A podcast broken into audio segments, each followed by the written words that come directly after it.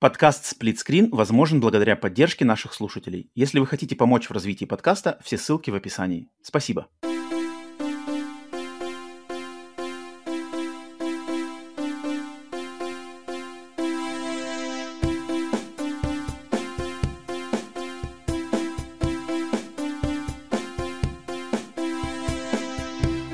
Всем! Добро пожаловать на подкаст Split Screen, еженедельный трансатлантический подкаст о видеоиграх, разделенный Атлантическим океаном точно так же, как экран телевизора в режиме на двоих.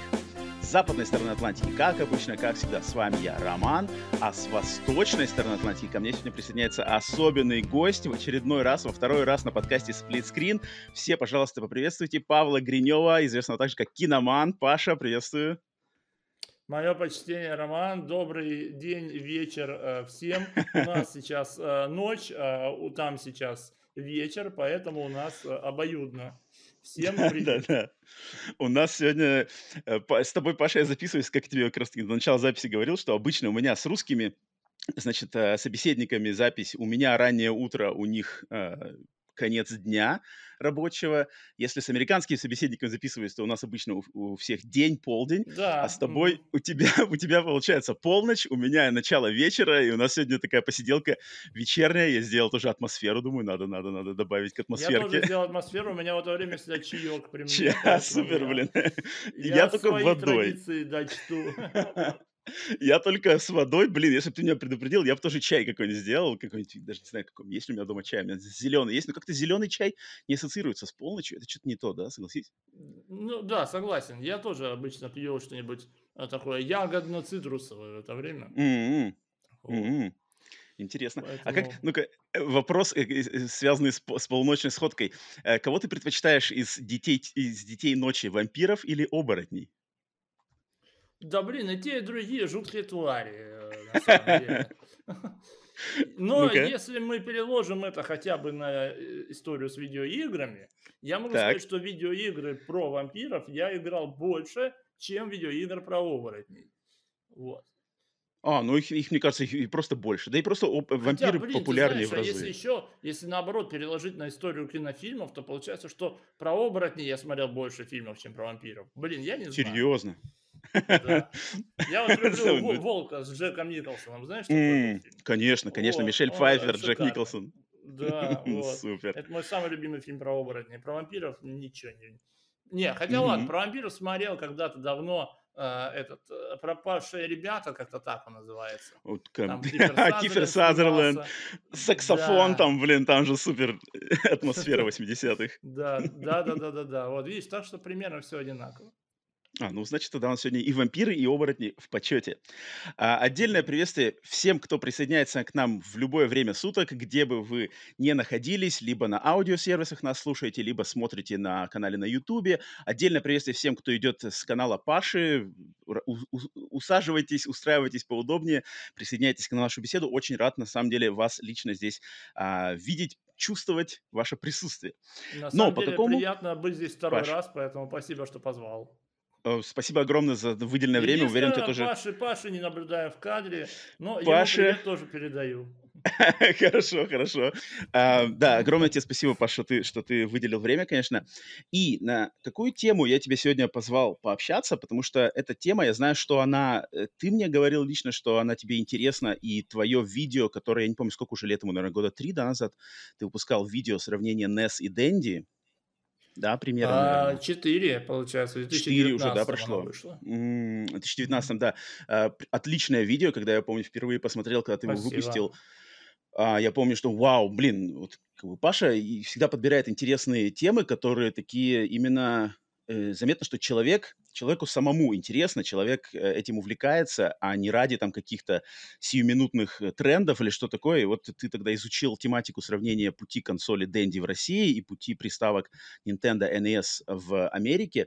И я тебе предложил как раз-таки собраться, пообщаться и сравнить наши, так сказать, геймерские пути через 90-е, потому что я для тех, кто... Постоянные слушатели подкаста «Сплитскрин», естественно, знают, что я эм, сейчас живу в Америке, но в Америку я попал в далеком, в далеком 92-м году в первый раз, и в 90-х я жил пополам, так сказать, на Россию, на Америку, там и там. Э, проводил время тут, проводил время там. А постепенно, конечно, больше у меня жизнь связалась именно с Америкой, но Россию ни в коем случае не забываю свои корни, и поэтому, собственно, подкаст «Сплитскрин» и появился э, на свет. И вот я хотел, Паш, с тобой, так сказать, сегодня собраться, потравить баечки, вспомнить что-нибудь там, поностальгировать, поделиться какими-то мыслями, впечатлениями, воспоминаниями по поводу того, как мы, как дети, я так понимаю, мы с тобой а у нас, наверное, разница в возрасте. Я 85-го года, ты, наверное, меня года на два, да, помладше? Три года такое. разница Три года.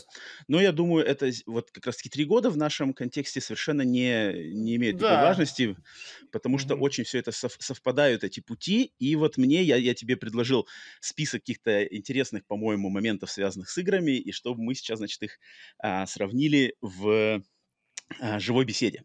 Поэтому вот такой у нас сегодня, такой у нас сегодня план, план действия. А, но начну я его с вопроса, на самом деле, Паш, ты согласишься со мной, что в 90-е а, игровая приставка, это, наверное, был самый вожделенный подарок для любого ребенка? России, Америки. Согласен, абсолютно согласен, да. Согласишься, да, потому что я вот тоже, я что, когда, как только появились а, Дэнди в России, она сразу же моментально стала номер один. Все там были забыты любые машинки, что угодно, приставка. В Америке... Да, это была самая передовая штука, конечно. Угу, угу. Все как-то прямо, ну, то есть она, она сработала на массовое вот это детское сознание. И в Америке то же самое было, но в Америке, естественно, это все началось раньше, в 80-х. И я помню, когда я впервые попал в Америку в 92-м, я еще даже, наверное, про Дэнди, наверное, вообще ничего не знал. То есть э, Дэнди появилась в России, не помнишь, какой конкретно год? Дэнди появилась в конце 92 -го года. До нее возили, знаешь, поштучно. А, и NES привозили из Европы, и из Японии возили приставки, но их не продавали широко, поэтому это только вот у кого-то uh-huh. было, кто-то кому-то рассказывал, и как бы все. Uh-huh, uh-huh. Более, более распространены тогда были, конечно, всякие спектрумы, какие-нибудь клоны Atari. Uh-huh, uh-huh. Вот да, вот у меня Spectrum был, у меня лично Spectrum появился первой как бы игровой платформой, если можно так назвать. У моего друга одного в России появился именно ему папа из какой-то Германии, привез именно Atari. А, и не клон, прямо, а Atari. Но самое uh-huh. забавное, что если в среди русских детей и, может, взрослых того времени в как бы в отрыве от игр, то есть по фильмам, там, может быть, по телесериалам, на самом деле было небольшое, в частности, конечно, по фильмам, было вот знаешь, совпадание с американским, с американской поп-культурой, потому что фильмы в то время уже как-то подгреб, подгребли, да. То есть я прекрасно помню, когда я в 92-м году в Америку попал, и я смотрел тогда, помню, или в 93-м это уже было, а, я смотрел Twin Peaks, естественно. Я в России смотрел ага. Twin Peaks. И я приехал, и я такой, как бы, меня что-то американские наши знакомые на тот момент спрашивают, я говорю, я Twin Peaks, я большой поклонник Twin Peaks. Они такие, во! И они, знаешь, а мне было, получается, 7-8 лет, и они такие моим родителям спрашивают, типа, вы позволяете своему сыну смотреть Twin Peaks? То есть для них это было шоком, знаешь, вот этот момент. Блин, ты знаешь, я на эту тему недавно думал о таком забавном моменте, что э, мы с другом э, как-то, ну не то что спорили, но мы говорили о том, что типа вот фильмы типа, которые мы все любим, там Терминатор, там, да, второй там какой-нибудь там Кобра, например, там, не знаю, Рэмбо, что все это было с большим рейтингом и детей не пускали. Э, да. смотреть, там «Кошмар на улице Вязов» тот же да. самый, да, вот, детей, детям не позволяли все смотреть, вот, а мы как бы это все смотрели с самого раннего детства. Но в Америке, где это выходило, по этим же самым всем фильмам делали видеоигры на Nintendo. То есть для детей, вот что самое интересное. То есть и по Терминатору, и по Кошмару на улице Вязов, и по Пятнице 13, даже в титрах фильмов Конечно. писали Play the Hit Game от такой-то компании on Nintendo and Sega Consoles. Это прям в титрах да. фильмов было в самом конце. Вот я «Скалолаза» Верно. пересматривал недавно. В конце в титрах «Скалолаза» было написано, что играйте на всех Sega-системах в игру по фильму «Скалолаз». Хотя фильм угу. как бы не для детей вообще. Не для детей вот. совсем. Вот. И мне, мне поэтому интересно, как э, дети в те времена в, за бугром в Америке, как они, э, играли ли они в эти игры, смотрели ли они эти фильмы после, после того, как играли в игры. Как ты думаешь? Это на самом деле вообще, вот эта тема возрастных рейтингов, это вообще отдельная тема, потому что как бы в Америке к этому отно- относились тогда и относятся сейчас очень строго. То есть в кинотеатрах да. прямо вот эта система а, а цена, а, возрастных рейтингов там от, э, грубо говоря, все возраста, потом до 13 лет, после 13 лет, по, до 17, от 13 до 17 и от 17 и выше. И там mm-hmm. прямо, если ты придешь как бы один, вот, например, ты с виду тебе там не 17 лет, приходишь на фильм от 17 и выше, тебя спросят, покажи там какой-нибудь типа mm-hmm. родительские права. Если ты один, нет, тебя не пустят. А если со взрослым... Ну, то есть пустят. в игру как бы играть можно, да? То есть ты поиграл в игру, там на, на NES, в «Кошмар на Вязов», и такой, блин, а что я Значит, в игру я могу играть, а фильм я не могу смотреть. Что за говно? Это, это, это тонкий момент, потому что все по-разному выкручиваются. У меня личная моя история с этим связанная, это, это просто отдельная байка. Потому что когда я попал, значит, э, опять же, впервые в Америку, я сразу же столкнулся с этой системой. То есть я такой, типа, черт, я какие-то фильмы, значит, какие-то игры я не могу купить. А, uh-huh. И, например, мои даже американские знакомые, если я их попрошу купить, они такие, типа, так, так, так, подожди, мы сначала спросим у твоих родителей. Они позволят? Что такое, типа, почему это, что это стоит? Знаешь, какие-то неведанные, неведанные тут вилы у меня выскакивают. И у меня самая забавная байка, это когда у меня был большой скандал, значит, с а, на тот момент как бы, молодым человеком, будущим мужем моей сестры, который иск, иск, иск, исконный американец. Он, значит, у, там очень хитрая система у него произошла. То есть он, когда он а, ухаживал за моей сестрой, он, значит, он понял, видимо, что ему как бы одна из хороших дорожек к, к сердцу моей сестры это, это к, с хорошими отношениями, да, это брат, это младший брат. И тогда, значит, мне шли пошли в видеопрокат. А, что ты хочешь? 5 13 1, 2, 3? Берем в прокат. Терминатор 2? Да, конечно. Да, конечно. Хочешь игру, знаешь, игру по Джейсону? Да, ради бога, берем, покупаем. Затем, это мне, получается, было 7-8 лет. Затем они поженились, сыграли свадьбу. И я помню, мне еще не стало 17 лет, мне было лет 15. И, значит, в какой-то э, момент вышел фильм в конце 90-х «Ведьма из Блэр». Я думаю, ты ага. прекрасно знаешь, да? И mm-hmm. я говорю, слушай, возьми мне в прокат «Ведьму из Блэр», я хочу посмотреть, а, а нужно на 17 лет быть. И он такой, типа, нет, Я такой, чего? Что? Как, как Все, это делать? Как это так? да? Я, я, такой, я и говорю, это что это за фигня? Я, я помню вообще, у меня такая дикость. Он говорит, я говорю, ты, мне было 8 лет, ты мне всего Джейсона брал в прокат, знаешь? А тут, типа, встал в позу такой. Он такой, нет, тебе нет 17 лет, нельзя «Ведьму из Блэр» смотреть. Я, короче, поэтому а, это на самом деле все, очень... семьянин, блин. Вот-вот-вот, я такой был... У меня заноза, знаешь, сидит по сей день по этому поводу, поэтому американские дети всегда выкручивались по-разному, знаешь, там, попросить старшего сверстника, какого-нибудь старшего брата, там, кого-то, знаешь, задобрить mm-hmm. как-то, там, давай мы тебе mm-hmm. там отдадим деньги на, например, копим деньги, там, там, игра стоит 40 долларов, мы тебе дадим 45, 5 тебе, 40 на игру, купишь нам игру. Или там фильм возьмешь прокат. Эти всякие хитрости такие. Mm-hmm. Либо у кого-то родители, родителям было точно так же, как э, нашим русским родителям тоже без разницы и смотрели все, что угодно, особенно вместе по телевизору. Это тоже, на самом деле, было частью, частью Короче, у нас это было все гораздо проще. У нас это Никто в России вообще это было, не да. парился. это, да. это было тогда опущено на, само, на самотек. Я знаешь, причем, вот я помню один такой момент. Э, в 92 году вышел такой телевизионный фильм, назывался «Рэкет», пятисерийный, криминальный до жути Русский, да? местами. Ну, короче, да, во всех традициях тогдашнего кино постсоветского. Uh-huh. И там, короче, главный герой, у него был сын, э, то ли 10-летний, то ли 11-летний. И он его прям вот, прям вот в фильме показывал, как он его сажает смотреть фильм «Кобра» по видаку. Говорит, так, ну ты смотри, я пойду, короче, делами позанимаюсь. Потом, короче, значит, проходит время, он такой, ну что, посмотрел? Посмотрел, ну как, атас. То есть у нас воспитывали, понимаешь, прям на телеэкране, что такие фильмы ребенку смотреть нормально. Ну да, да. Но вот это, такое это... время было. Интересно, как бы насколько долгоиграющие, знаешь, последствия у всего этого. Это тоже это отдельная, наверное, тема для каких-нибудь психологов э, ну, и, да. и, и, и историков. Это забавно.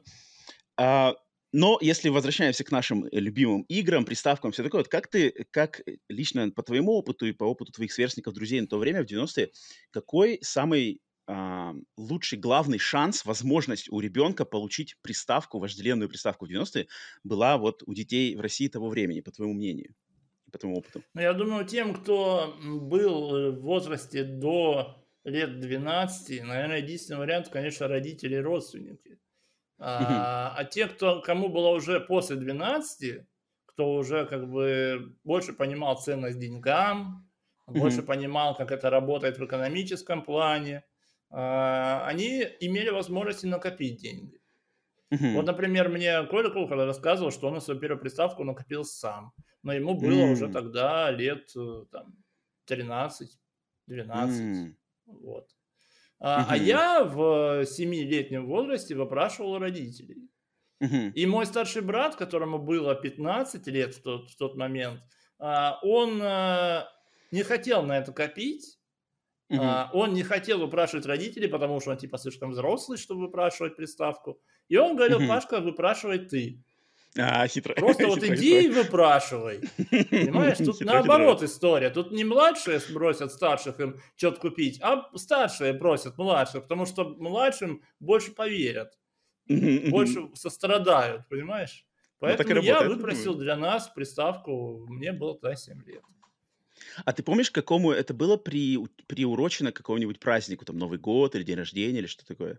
Самое интересное, что это было не на Новый год, не на день рождения, просто э, в течение, наверное, полугода я занимался уговариванием родителей, и уже там где-нибудь ближе к середине года, где-то в мае месяце, они сдались и все-таки выделили деньги.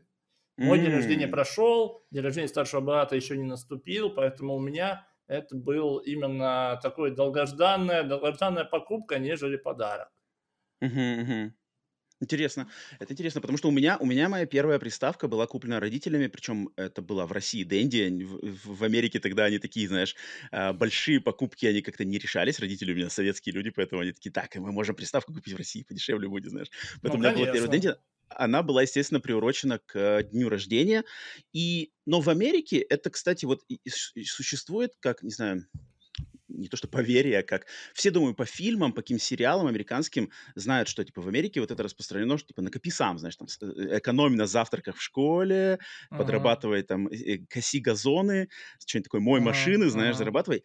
И в Америке, на самом деле, есть эта культура, что ты что-нибудь сделай, там, уберись в доме, тебе подкинут там 2 доллара, да, может, сейчас уже 5 uh-huh. долларов, не знаю.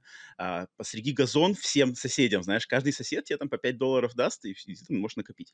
Но в американском обществе таким образом копят не на большие покупки, а, знаешь, например, на что-то более маленькое, например, на игру. Вот на игру таким образом купят. Там на какую-нибудь, там, не знаю, футболку, что-нибудь какую-нибудь там кепку, не знаешь, ну, какой что знаешь, такой маленький. А вот большие покупки, приставка, там, телевизор, телефон, машина, это все больше именно идет на совесть родителей, и, и это должно приурочиваться к каким-нибудь важным датам. Чаще, конечно, всего это, конечно же, день рождения или а, Рождество. Да? А, и поэтому, поэтому в Америке точно так же, как э, у многих, думаю, в России, это все бы всегда приурачивалось к праздникам. И вот мне очень нравится, на самом деле, в американских вот этих спальных районах, да, вот эти сабербия, вот эти маленькие домики mm-hmm. все одинаковые. А в Америке есть э, день после Рождества, 26 декабря, он называется по-английски... А, нет, нет, нет. О, день после, 20, после 25-26 декабря называется Boxing Day. Типа день коробок. И ага. в этот день подразумевается, что все утром открывают коробки с подарками. Но ага. если ты вечером 26 или днем 20, или утром 27 пойдешь по, значит, своему райончику, то ты прекрасно в мусорных баках можешь увидеть, что людям подарили, детям в частности, подарили на, нов, на Новый год, потому что в Америке нету культуры сохранения коробок, потому что вот эти все коробки от Xbox, от NES, Серьезно? будут... Я наоборот да. думал, что это у нас нет этой культуры, а в Америке сохраняют все. Нет. Серьезно, нет. да? А, э, по крайней мере, я не знаю, как все сейчас, потому что сейчас-то, конечно, это по-любому изменилось, потому что сейчас есть и наш рынок, все эти eBay, и коллекционеры, и все это можно ждать, поэтому, может быть, сейчас относится к этому немножко по-другому, но в 90-е это прямо, знаешь, это было прямо традицией пройтись по району и посмотреть, так, а вот этому купили, знаешь, SNES, э, вон коробка лежит, знаешь, mm-hmm. или там что-нибудь еще. Это прямо классика, потому что в Америке все, значит, с вечера предыдущего дня, либо на утро следующего в один день недели, это чаще всего четверг, а, свой мусор как бы вот в этом с баком, мусорным баком выставляют перед домом. И, соответственно, все коробки, они все там лежат. И всегда можно хорошо узнать, что получили дети в этом доме на праздник.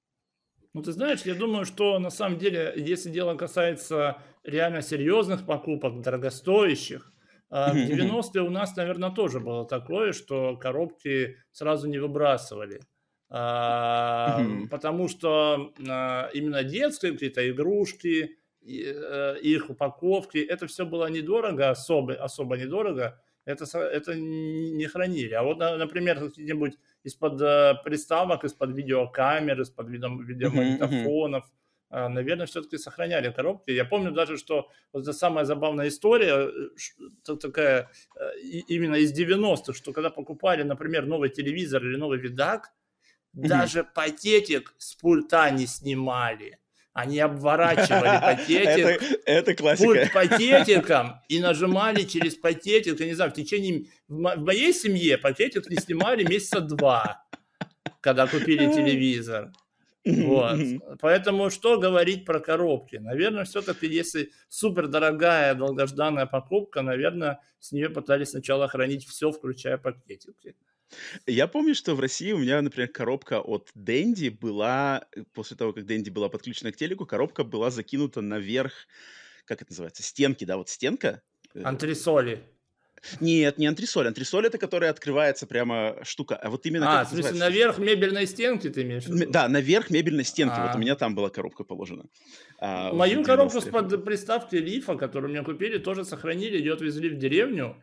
И у ага. меня а, коробка лежала в шкафу, и я в ней хранил всякие запчасти от приставки, там всякие сломанные mm-hmm. джойстинги я в ней хранил. Вот, так mm-hmm. что, в принципе, да, да, сохраняли. Хм. Это, это забавно, потому что на самом деле в Америке среднестатический американский дом, дом там, да, он намного больше, места больше, всяческие шкафы, клозеты, вот это все, а народ mm-hmm. как-то типа считал, что Зачем коробки, зачем это э, картон лишний раз хранить, выкидываем, и, mm-hmm. и, и чтобы не завалялся. А в России, хотя квартиры меньше, но как-то вот э, хранили мало ли что. И непонятно даже почему, не было же вроде перепродажи, никакого рынка не было особо. Э, интересно просто, что как бы, пригодится, да? Красивая Я помню, был еще очень удивлен, когда я дорвался до eBay, когда у меня mm-hmm. уже более-менее нормальный интернет появился, я начал на eBay искать всякие вещи. Я был дичайше удивлен, что люди сохраняли нераспечатанные игры, нераспечатанные а, ну игрушки, вот эти силды угу. так называемые. И я реально угу, не понимал, думаю, зачем покупать угу. игры и не распечатывать угу. их? Какой смысл в этом? А потом, когда я хм. там повзрослел, Они прошаренные. через 15 я понял, что это просто такое вложение капитала. Конечно, конечно. Такие люди чаще всего покупают сразу две копии. было. Да. А, ну да, одну, копии, одну да. распечатываешь, да, да, да, вторую хранишь, чтобы потом возместить убыток. Нормально, угу, план. Угу. Да, это, это повсеместная такая штука, не только с играми, и с э, игрушками. Ух, ты бы знал, бы, знаешь, какой ажиотаж там. Новая линия игрушек по Звездным войнам. Фанаты, чж, каждый себе две, одну, для три, там, не знаю, одну на, на, на полку, а другую mm-hmm. запечатанную, что дичь. А, но а, если насчет э, покупок, да, приставок, то в 90-е, где чаще всего, опять же, ты можешь сказать со, со своего опыта, люди покупали приставки, игры, вот как выглядели магазины, точки, точки, и кто там тусовался в этих точках, как это, как это тебе запомнилось? Ты знаешь, я человек, который хоть и собаку съел на всей этой истории, но сам mm-hmm. в магазине, посвященном видеоиграм, впервые что-то купил ну только в 2003 году. Ничего мне было себе. уже 15 лет. Да. А как? Потому что а до этого я сам ничего себе не покупал. Мне э, приносили друзья. Мне ничего хм. не покупали родители. Ну, про, ну, они покупали, если они покупали у знакомых.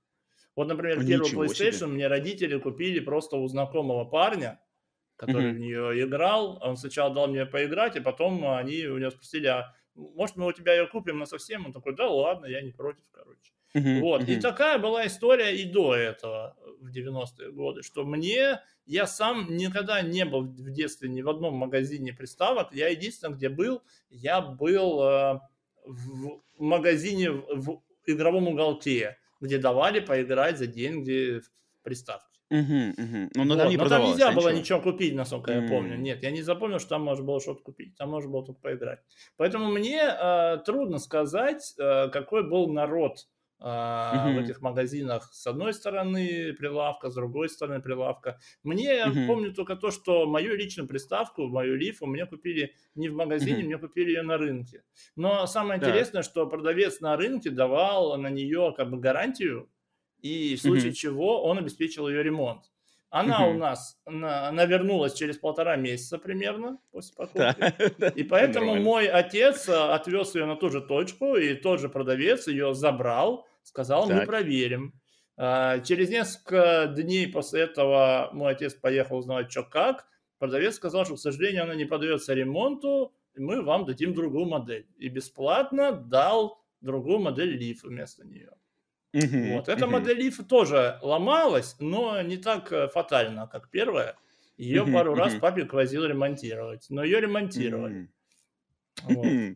вот, вот на, на основе чего Nintendo строила свой сервис по работе с клиентами. Ну, рынок, да. рынок ну, ты знаешь, как бы, и, конечно, официальная составляющая тоже была хорошо развита, потому что моему другу, например, Дэнди Classic купили э, в самом настоящем э, магазине, я не помню, игрушек или э, в видеоигровом магазине, но э, дилеры Дэнди в 95 году нам возили приставки, вот. Mm-hmm. И ему, у него родители были чуть побогаче, поэтому ему они купили не на рынке, а именно прям в магазине Classic. Mm-hmm. Вот. Это Dandy Classic э, исправно работает вот уже 30 лет почти. О, блин, вот это, вот это почтение, вот это почтение, ага. да, тайваньское качество. Тайваньское качество, не, не, не китайское качество, на самом деле. Да, это верно. Я на самом деле долгое время э, не видел разницы между тайваньским и китайским. Я думал, что все одно, одно и то же. Но потом оказалось, что нифига. На Тайване нифига. гораздо лучше были развиты технологии и вкладывались больше в это во все. Да, да. Поэтому моя Но китайская это... рифа прожила полтора месяца, а тайваньская Дэнди Классик работает 30 лет. 30 лет. Вот так. 30 лет. Супер. Ну, это, это рядом как раз-таки с э, NES. Но с американской, если... Э, и мне что есть сказать по этому поводу, в Америке я был всегда, даже в 90-х, был не то чтобы в шоке, но очень удивлен вот именно когда я впервые попал в американские сеть магазинов Walmart, я думаю, ты знаешь, да, Walmart, да, самая конечно. большая, да, угу. сеть супермаркетов, в которых есть все, то есть это магазин, в котором можно найти все. И вот я прекрасно помню, когда я в 92 году прихожу в Walmart, и там отдел игрушек, он всегда смежен с отделом видеоигр, и, и, и, то есть, знаешь, у меня был просто вот как, ну, как будто мне выстрелили, знаешь, в голову цветами, Культурный красками, шок. картинками. Но это было дичь. То есть я когда я вот прекрасно помню, мне просто врезалось в голову, что первое мое впечатление в этом Walmart, я увидел игрушку, фигурку а, призрачного гонщика. Знаешь, это персонаж Марвел, да, вот этот это на, на мотоцикле с... Да, на мотоцикле а, огненный череп, его была игрушка. Mm-hmm. И я просто, попадая в, из из России начала 90-х, где у нас там еще, знаешь, советские игрушки, не валяшки э, в ходу были. И тут, короче, череп злой в огне на мотоцикле, знаешь, с цепью. Я такой, типа, куда я вообще попал? Это, это вот первое, почему-то мне запомнилось. А потом, естественно, я пошел дальше по витринам, а там игрушки по чужим, игрушки по хищнику, а, и потом уже игры, знаешь. И я, я такой, типа, как вообще? И это просто обычный магазин, это не какая-то точка, знаешь, mm-hmm. какой-нибудь там вот рынок, витрина, где прямо специализированные люди завозили. Нет, это просто обычный, у тебя в двух шагах курица замороженная лежит, а тут все mm-hmm. самые свежие новинки, и причем в это все всегда можно было поиграть, потому что демо-стенды в магазинах, они уже всегда там были развиты, то есть тут можно было поиграть в Сегу, SNES, э, подборка демок или просто mm-hmm. даже, я не помню, сейчас, может, же просто игр. Стоишь, играешь, никто тебя не отгоняет, никаких очередей, никто... Просто и игры лежат все, знаешь, на любой вкус и цвет. И поэтому, на самом деле, вот эта разница, что в России 90-х, я думаю, вот как ты, где ты покупал свою консоль первую на рынке, это, это была вот как бы точка, это был вот какой-нибудь там дядя знаешь, там дядя Но Сережа. Там вот тоже как... давали по-любому поиграть в игры, потому что картриджи, когда продавались вот на таких рынках, на стендах mm-hmm. всегда стоял телевизор, стояла приставка, и продавец включал игру, и mm-hmm. человек, который покупал, он мог посмотреть, то это ему mm-hmm. или не то, то, что ему надо, и сказать, нет, мне нужно другое, давайте мне вот этот картридж. И так можно было, конечно, посмотреть хотя бы, что за игра. Но не вот везде, это, кстати, наверное, конечно. Вот это, кстати, важная разница, потому что я, я по своей памяти помню, что в России всегда можно было попробовать любую игру. То есть вот лежала вот ну эта да, лоток с картриджами, да. да, и ты перед покупкой типа, а включите вот эту, а включите то, и даже диски, э, пиратские диски для PlayStation тоже можно было включать, потому что они же были ну, без Они же были не запечатанные. Да, да. Это вот картриджи в коробках, их же нельзя было просто распечатать, чтобы посмотреть, что там за игра. Вот. Поэтому mm-hmm. там и клеили, собственно говоря, на заднюю часть обложки скриншоты из игр. Чего не было mm-hmm. на картридже. Потому что картридж можно было просто включить и посмотреть. А распечатать тебе никто не давал в Америке. Либо покупали, либо Вот да, да, да. В, в Америке такого отродясь не было, потому что там игры можно было попробовать только либо вот на этих демо-стендах, а в демо-стенды обычно попадали самые-самые только топовые, да, то есть там Nintendo свою подборку mm-hmm. самую топовую туда кидает, и по сей день также делают. А, либо ты брал игры в прокат, потому что прокат, э, ну это, это мы еще сейчас поговорим, он развит был в Америке очень-очень задолго. Uh-huh. А, но это, э, а, а как, вот опять же, ты тогда, тогда может быть, ближе к... Э, мне вот интересно, конечно же, узнать бы твое мнение, если ты все-таки сталкивался, может, в 2000-х тогда, с людьми, вот, которые тусовались вокруг вот этих магазинных точек, потому что, мне кажется, это для меня лично в 90-е в России, в середине 90-х, в конце 90-х, я частенько приходил, и я всегда сравнивал, типа, что я в Америке, какие люди в Америке меня в этих магазинах встречают и с кем я там общаюсь, и какие в России продавцы, что они mm-hmm. говорят, как бы, знаешь, что они там толкают, как они толкают, какие там детишки вокруг собираются. У меня всегда был дикий контраст, потому что я всегда ощущал, что вот в американском магазине очень, знаешь, принято и многие, вот я знаю, как среди своих русских знакомых, многие немножечко к этому, знаешь, относятся к, к этому с недоверием, что, типа, вот это, знаешь, как, типа, фальшивая американская приветливость. То есть, типа, там, о, там, how are you doing? How's it going? Знаешь, типа, как дела у тебя? Uh-huh. И ты такой думаешь, а на самом деле ли он тебя спрашивает, ну, как, на самом деле ему интересно, как у тебя дела? Или он так просто, это как фраза, знаешь, кодовая такая, что, мол, типа, как привет. Uh-huh. А, потому что в Америке это все время так, вот ты заходишь в магазин, э, в видеоигровой отдел магазина, либо в специализированный магазин, и тебе продавец сразу к тебе пойдет, типа, о, типа, how's it going, what you wanna play, там, знаешь, как бы, во что играл, типа, какие игры нравятся. И как бы в Америке это воспринимается как ты мне, я тебе. То есть мы, мы как бы сразу начинаем общаться, никто это никого ни к чему не обязывает, но uh-huh. подразумевает, что мы просто, знаешь, как вот мы на одной волне и парой слов перекинемся, и никто никого не заподозрит, знаешь, типа, «А ты что, мне пытаешься что-нибудь... Э, Блин, компетентность какой-то. Да, да, да, как бы это очень, очень естественно происходит, и я знаю, что для многих, и для меня в том числе, для тех, кто попадает в Америку впервые, это кажется немножко, знаешь, типа, о, что это, типа, ну, он что со мной разговаривает, знаешь, какое ему до меня для дела, знаешь, я пришел mm-hmm. посмотреть на игры. А в России, я помню, это было более вот как раз-таки, может быть, по, по, на, по-русски сковано, знаешь, что как бы все стоят, что там смотрят, там, знаешь, там как-то, я вот не помню такой живости вокруг этого. Вот ты, вот ты как, у тебя есть что-нибудь, вот, какие-нибудь а, размышления по этому? Я могу, я могу сказать, что э, в 90-е годы, я не знаю, как было потом, скорее mm-hmm. всего, уже не так, но в 90-е годы в основном видеоигры продавали те, кто в них не играл. Я так mm-hmm. думаю. Да, да. Вот, да. поэтому с ними говорить было просто не о чем. Поэтому пацаны mm-hmm. толпами стояли у прилавках, разговаривали друг с другом, а продавцы исполняли исключительно роль э, «дайте мне этот картридж, включите, продайте». Вот. Uh-huh, uh-huh. Я думаю, вот э, были, нет, безусловно, это не повсеместно. Безусловно, были такие магазины, как вот известный наш в Нижнем Новгороде uh-huh. магазин Дэнди, автор которого сейчас делает канал на Ютубе, он был прошаренным в те времена, и с ним было о чем поговорить. Но таких энтузиастов, это преимущественно молодые люди, Угу. Молодые люди в те времена редко занимались продажами именно вот в таком масштабе.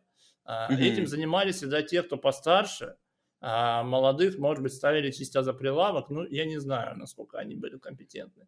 Но угу. я считаю, что вот в те 90-е годы, когда были Дэнди Сегли, поговорить с продавцами было особо не о чем в плане, типа, какие игры нравятся, там то да сё. Угу. Вот. Я помню даже, знаешь, такой забавный момент, когда Сергей Супонев э, приходил в магазин так. Дэнди и общался с продавцами э, этих магазинов, он у них спрашивал, вот вы продаете Дэнди, какие игры на Дэнди вам нравятся? И он такой, «А, ну, ну, ну, как вам сказать, ну, ну, вообще, знаете, это такой э, довольно пройденный этап, вот, и пошел в сторону компов, игры, на которые там никто не продавал, понимаешь? Вот. Типа, вот он играет там в какой-нибудь на компе в какой-нибудь авиасимулятор, но ты его не купишь в магазине Дэдди, поэтому нахрен ты мне про него рассказываешь. Вот mm-hmm, такая mm-hmm. история. Поэтому это, мне кажется, чисто а, на уровне своего поколения можно было об этом поговорить. Ну, mm-hmm. так вот, чтобы прям вот вовлеченно. Mm-hmm. Я прекрасно помню, когда я в, э, во второй половине 90-х уже появилась в России PlayStation, и я помню, был в шоке от того, насколько популярна была игра Twisted Metal. Да, Twisted Metal 2. И я помню, как, э, значит, был вот эта точка в России, э, э, продавец игр, и у него был какой-то, знаешь, продавец из соседнего отдела, который постоянно приходил к нему в отдел просто порубиться в Twisted Metal. И он, короче, а он в возрасте уже такой, знаешь, тридцатка ему тогда была. И он, он такой негодяй. Он, короче, где-то, видимо, вычитал код на, я не знаю, Вась, э, э, Паш, ты знаком, э, персонаж Миньон в Twisted Metal 2, вот этот БТР босс БТР. БТР, а, босс БТР. А, все, я вспомнил, да, знаю. Да, там можно было ввести секретный код и, и им играть а у него там атаки, А-а-а. ракеты летят, он всех выносит. А, и вот этот, короче, нехороший, нехороший человек, он вводил этот код и играл миньоном. И все, а все дети, все дети просто думали, что как бы вот он, типа, бывалый, вот он, короче, крутой, знаешь. И он их всех выносил только так. Они там выбирали всех этих, короче, кто там, гроссхопперов, акселя, и он их всех выносил, и все такие там, блин, типа, только он, короче, дослужился до миньона. А он тупо код вводил, как я узнал потом. И это такой, типа, вот, водил заново, знаешь, детвору такой сидел, как бы там крутой, типа, ну кто там против меня? Кто против миньона-то сегодня у нас? Смелый, знаешь. Это было, это мне запомнилось. И поэтому, кстати, вот э, мне кажется, что в России-то хоть все было немножечко так как бы кустарно и, может быть, э, на таком, как это называется, не спекуля... спек... ну, что-то спекуляции какой-то, знаешь, попахивал. Тут какие-то люди, знаешь, завозили, коммерсанты, mm-hmm. вот это все такое больше. Но оно было достаточно душевно, оно, оно как-то сплочало вокруг себя вот такие группки детей, людей, э, постоянных, постоянной клиенту, клиентуры, что души там было больше. А вот в Америке оно было больше, уже, знаешь, поставлено на рельсы большой, как бы большого бизнеса.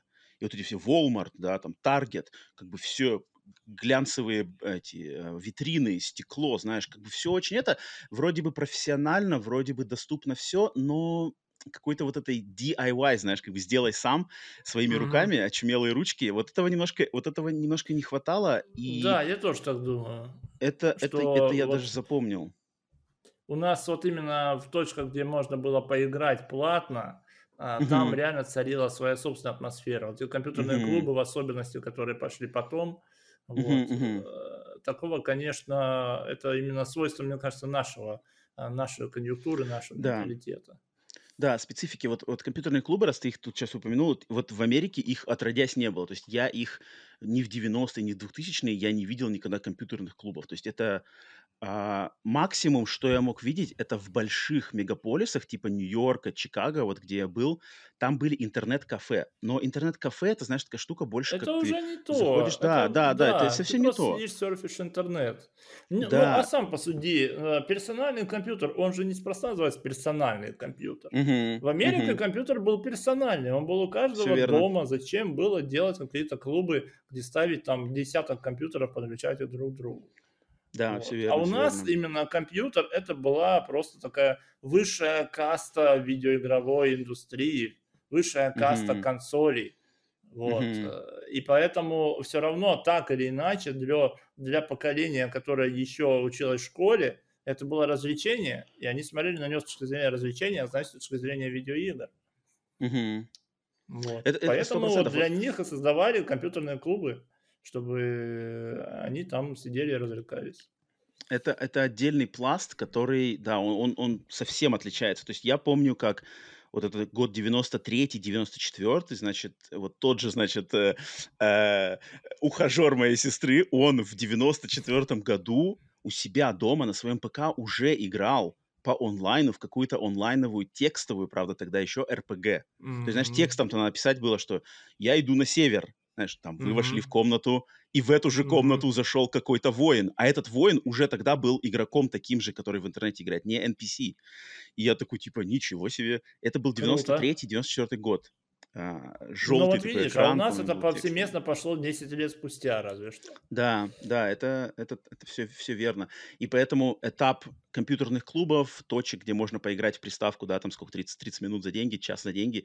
Э, в Америке такого отродясь, отродясь, конечно, никто не слышал. Все э, играли уже у себя дома. Но вот разграничение, опять, Паш, как ты, кстати, уже упомянул, что интересно сложилось, что в Америке как приставки это всегда было детское увлечение. То есть я никогда, знаешь, не видел, чтобы на, со приставками дома именно всей семьей играли. То есть взрослые все время как бы, ага, мы покупаем это, это подарок детям, и вот это началось в 80-х, да, и это как бы всегда mm-hmm. было детское, и просто по, по, по стечению времени уже просто выросло поколение.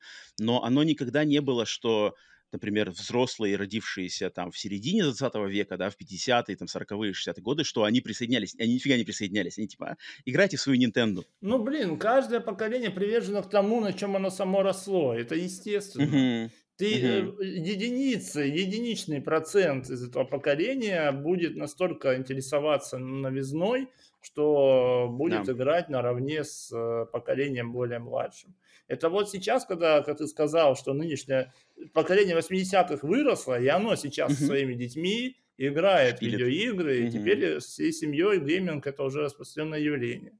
Вот. Угу. Но, конечно, что 80-е к этому, к любому а, новшеству относились скептически старшие, это естественно. Угу. А ты помнишь в 90-е, что в 90-е, чтобы у тебя родители или вот какие-нибудь э, родители сверстников присоединялись к кому-то в танчики поиграть, в контру поиграть? Вообще было такое или нет? На моей памяти максимум, что было, это какой-нибудь тетрис и стрельба по уткам. Это максимум. Mm-hmm. Мне рассказывали mm-hmm. неоднократно мои друзья, знакомые, подписчики, что они играли с родителями, что мама тащила доктор Марио круче, чем все остальные в семье. Вот. Mm-hmm. Mm-hmm. Поэтому как? Это все индивидуально, но не mm-hmm. в массовом плане, конечно. Mm-hmm. Вот я тоже никогда на личном опыте никогда не, не сталкивался с тем, чтобы в 90-е родители или взрослые присоединялись к нам. Как-то они все время могли стоять, что-нибудь комментировать, знаешь, какие-нибудь шутки сбрасывать или что-нибудь говорить, но вот именно, чтобы сесть перед телеком с нами там в позе лотоса и что-нибудь рубиться, я вот лично сам с таким а, никогда не сталкивался. Поэтому, но... если ваша мама тащила, могла затащить контру, гордитесь ею, гордитесь да. всецело. Вот сходите сейчас ей и даже вспомните и скажите, мама, ты крутая. Да, да. Да, на самом деле, это, это да, это, это уникально. Хотя взрослые, вот я, опять же, в Америке 90-х я помню, что взрослые рубились на ПК. Вот взрослые на ПК рубились. А, я ага. все игры ПК 90-х, я их в Америке именно играл, когда мы приходили к кому-то в гости, и мне говорили, значит, а, ну вот у, у дяди, там, дяди Майкла есть компьютер, иди на компьютере играй, и мне врубали Doom, мне врубали Wolfenstein, я рубился, знаешь, мне врубали Quake там первый, а, а, а взрослые что-то в это время делали. И я тогда понимал, что, ага, вот на компьютере-то играют в такие игры, как бы. И тут уже взрослые играют. Тут почему-то как-то детям... Э, отличное было разграничение. Детям приставки и Марио, Соники, uh-huh. а взрослым, взрослым компьютеры, Вульфенштайны и там какие-нибудь там Ультимы, знаешь, Ультима, что-нибудь такое, какие-нибудь э, РПГ того времени. Это, это было... Вот ну, в, в России было такое четкое? Ну, в, России, в России, понимаешь, я думаю, что те взрослые, которые работали за компьютером, они нет-нет, uh-huh. да что-нибудь и клацали там. Угу. А, какие-нибудь э, те же самые пассианцы, какие-нибудь э, авиасимуляторы, какие-нибудь тетрисы, те же самые Мастеров Орион? Возможно. Вот. Мне кажется, То есть я думаю, что это а, вот mm. именно у тех людей, кто за компом работал, работал постоянно, он а, был гораздо более подвержен тому, чтобы что-нибудь на нем запустить, то, что он не знал свободное от работы mm-hmm. время. Поэтому и многие помнят, что приходили к родителям на работу, и родители сразу сажали их играть «Принц и Персию». Вот. Mm-hmm, mm-hmm. Это, это да, это... Блин, точно «Принц Персия», кстати, это отличный тоже вариант, мне кажется, того времени. Да, да, да, вот это разграничение, оно, оно точно им, имело место быть и как-то тоже сыграло свою роль. Ну, а что насчет насчет вот в, Америке все, думаю, тоже знают, что игры э, всегда на, на всех играх был один ценник. Как бы игры как-то не разнились, особенно на картриджах. 90-е на картриджах а все картриджи были в одну цену, за исключением там каких-то крутых навороченных игр типа Fantasy Star 4 или э, более с, с крутыми чипами, но в основном ценник был одинаковый. А в России я знаю, что на пиратском рынке картриджи вообще варьировались, то есть там какие-то игры дорогие, О, дороже, да. дешевле. И там-то было легче, в, э, на русском рынке, в русской среде было легче, ну, то есть говорить, ага, этот карточка Подобрать по, собственной, по собственному бюджету, да? Нет, и бюджету, и, мне кажется, потом дальше, когда вот начался обмен, знаешь, обмен играми, типа ты мне, я тебе, и там как бы mm-hmm. легче было оценить, что, черт, у тебя там есть, например, какой-нибудь для Сеги Beyond Oasis, да, который стоил mm-hmm. там, не знаю, сколько, сотен рублей или тысяч рублей, не знаю, смотря какая деноминация это была, а, либо у тебя есть там, грубо говоря, какой-нибудь а, что там какой-нибудь, какая-нибудь Джеймс Бонд, да, Джеймс Бонд Golden Eye, который был да. дешевле. И понятно, что ты не выменяешь один на один такой никогда. А вот в Америке там как-то больше складывалось, э, знаешь, реп, именно репутационно. То есть у этой игры репутация, у нее там обзоры от критиков, у нее народная любовь, хотя стоимость одинаковая. И вот эта игра ценится ага. больше. А эта игра, она типа провалилась, я никому не нужна, и как бы поэтому это. Вот ты, как ты соприкасался вот с этим, именно с обменом играми, вот таким, как бы, знаешь, у, у кого там какие, какие, ты, что ты можешь мне предложить, там это я меняться не буду, ты как-то вот с этим, у тебя были есть какие-нибудь истории интересные, воспоминания? Ну, э, что касается, например, того, что картриджи стоили огромные, огром, огромная а, была разница по цене, это mm-hmm. правда. Были картриджи, которые до деноминации стоили там по 20 тысяч рублей, были те, которые стоили 75. Это почти mm-hmm. стоимость чуть ли не самой приставки. Это где-нибудь крутые сборники с крутыми mm-hmm. играми. А, они были настолько дорогие, что я вообще не слышал ни от кого из друзей, чтобы они их покупали. Mm-hmm. А, это все было исключительно через третьи руки. Все давали mm-hmm. поиграть кому-то, кто-то дал другому, третий дал четвертому, первый уже забыл, кому он дал, и картридж пошел в народ, так сказать. Uh-huh, Мне кажется, uh-huh. это была повсеместно такая история. Вот. А, что касается репутационно, а, в любом случае репутация у игры складывается, когда уже в нее много кто поиграл, много кто о ней высказал, много кто написал. У нас, а, поскольку особо не ориентировались на мнение прессы, которое было довольно да, скудным, да. вот, да. в те времена. А у нас ориентировались больше, я даже не знаю, ну как в плане обмена, конечно, ориентировались на слухи угу. И на а, бренд. Ну то есть я имею в виду, что игра по фильму Терминатор 2, конечно угу, же, будет гораздо ценнее, чем какой-нибудь там, не знаю, Ниндзя Рюкин Рикенден. Иди Рикенден 3. Ninja Гайден, да. Потому что те, что такое Терминатор 2 знают все, что такое Рюкенден знают немного кто. Хотя, хотя, вот, хотя игра, игра круче. лучше Рюкенден да, все равно, да. чем Терминатор. Да, да. То есть это, это название забавно. именно, если оно на слуху, оно уже делает вес. Это само собой. А, у меня в детстве не было особо таких а, моментов или историй, связанных с обменом каких-то игр друг на друга, потому что я менялся не столько по какому-то по какой-то репутации игры, крутости, я менялся потому, что было просто-напросто. Что mm-hmm. было у меня на руках и что было на руках у моего друга. И мы вот так вот пару раз э, с какими-нибудь ребятами со двора, с которыми особо не общались, но знали, кто где живет, чтобы в случае чего поменяться обратно. Мы просто mm-hmm. приносили свои картриджи и смотрели, что у кого есть и что, угу. кто на что, что готов поменять на время. Я, угу. я например, помню, что я свою э, 60-игровку, в которой было там все игры разные, вот эти вот простейшие, всякие аркадные, uh-huh. но все uh-huh. разные, вот. Я ее поменял на одноигровку Adventure Island 2. Uh-huh. То есть uh-huh. вот сопоставимо это как ты думаешь, по крутости? 50, допустим, 55 аркадных простейших игр, но разных. И одна единственная игра Adventure Island 2. Ответ ну, да, был это, прост. Это, да. Я во все эти аркадные игры уже вот настолько наигрался, а Adventure Island нифига себе, там на динозаврах кататься можно, там оружие набирать, там все такое. Естественно, для меня это будет круче. Просто потому, что я вот и не Интересно. играл. Но когда я э, там за месяц допустим, другой наигрался в этот Adventure Island, естественно, мне захотелось обратно свою 6000 коробку, потому что там все игры разные, а тут всего одна. Я ее уже хорошо знаю, понимаешь? Обратно уже поменять не дали тебе, наверное. Не, как это? Обратно поменяли, поменяли, конечно. А, да, серьезно? Конечно, я же говорю, а, если ну, ты знаешь, ладно, где тогда. чувак живет, это все, это гарантия. А, вот. ну, тогда, Иначе да. у него будут неприятности со своими родителями, а он этого не хочет. Вот. Вот, но там Прикольно. на самом деле было много чего. Там не только Adventure Island на 60 я менял. Я помню, он мне давал э, сборник с э, всякими там казиношными играми, там всякие Vegas Dream, покер там был. Mm-hmm. А, а я ему давал, ой, дай бог памяти, какой-то пиратский король лев, может быть, или, mm-hmm, mm-hmm. или пиратский король лев. может mm-hmm. быть, вот. То есть э, здесь, знаешь, не было такого соотношения, типа одна игра на одну игру, или там, допустим, трехигровка на трехигровку. Нет, менялись просто тем, что было, и на что ты mm-hmm. просто готов был с тем, с чем ты готов был на время расстаться, чтобы поиграть во что-нибудь другое. Мгм, мгм.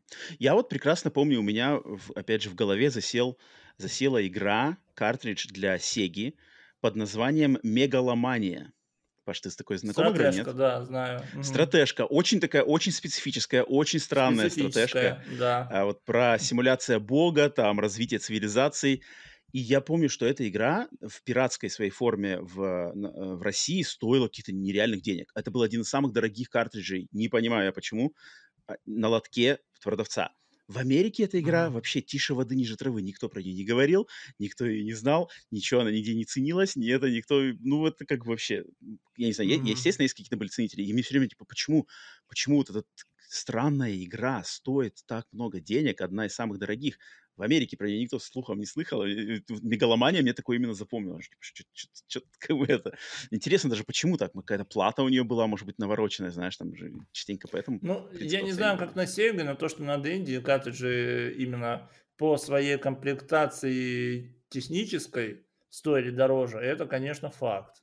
Всякие mm-hmm. тяжелые ТВ-геймы с кучей чипов, пусть там даже там одна, две, три игры, mm-hmm. сами по себе стоили дороже, чем какая-нибудь там капельная одноигровка, допустим. Mm-hmm. Вот. То есть э, я, э, я не знаю, кто устанавливал цены. Мне до сих пор интересно, как, э, где, да. вот, вот, где эта логистика была, на какой стадии, когда картридж уже привезли, допустим, из Тайваня, mm-hmm. или еще во время отправки с Тайваня уже была установлена цена, кто ее Мне кажется, устанавливал и исходя из тайваньцы. чего, я до сих пор не знаю. Ну, то есть тогда кажется, получается, что тайваньцы сами регулировали э, да. себестоимость всех своих компонентов. Да. А, их не, не интересовали сами игры внутри. Да, да. А, и они именно ценили стоимость производства всех Логично, кажется. И ну, делали мегаломанию. что от, от, от игр здесь ничего не зависит. И какого хрена мегаломания стоила дороже, я не знаю. Вот мегаломания стоила дороже, и да, это мне запомнилось. Я думаю, за что, за что нам платить деньги? Какие-то, какие-то, знаешь, пикселики ходят, человечки, там, тик-тик-тик, вид сверху. что, что, что такое? А, а, ну, а с ну прокатом ты встречался в 90-е? Нет, с прокатом Паша, я лично не встречался. Может... Не-не-не. А, с прокатом я лично не встречался. Я думал, на самом деле, что в 90-е особо и не было у нас проката, потому что у нас были э, э, уголки в магазинах, всякие типа клубы, э, где именно были картриджи и где можно было, куда можно было принести э, какой-нибудь свой картридж, доплатить и поменять. Это было. А mm-hmm. вот так чтобы, с нуля взять на прокат, я думал, такого не было. Но когда я выпустил э, свою серию «Один день детства» и NES против Дэнди, собственно говоря, э, мне mm-hmm. в комментариях писали, что прокатные пункты были, и туда mm-hmm. тоже можно было в России прийти, выбрать картридж и взять, э, оставить залог, там, паспорт или еще что-нибудь. Mm-hmm. Mm-hmm. Вот. Но вот я это... на такое не напарывался. Вот это огромная разница, потому что в Америке 90-х прокат это сплошь и рядом. Это вот это везде. Ну да, да, это, это наверное, даже бы... больше, чем сама покупка-продажа. А, вполне возможно, да, потому что в Америке 90-х прокат видеоигр, не только, кстати, видеоигр, а консолей даже, можно было спокойно взять консоль на прокат. Э, а, NES, да? NES берешь на прокат, да, да. И, и вот в Америке это сеть магазинов, не, не что система, а как структура, пирамида магазинов, она идет, вот если то, что я уже упомянул, вот эти Walmart и Target, это вот эти прямо национальные по всей стране сети, которые охватывают все виды продукции. Затем второй mm-hmm. уровень это, знаешь, магазины типа GameStop, Um, какой-нибудь там EB Games, у нас были Mediaplay, которые специализированы либо просто на играх специализированы, либо только на электронике. Да? Mm-hmm. А третий уровень, это был уровень магазинов, которые они по-английски, как, э, как, как бы на разговорном уровне называются mom and pop.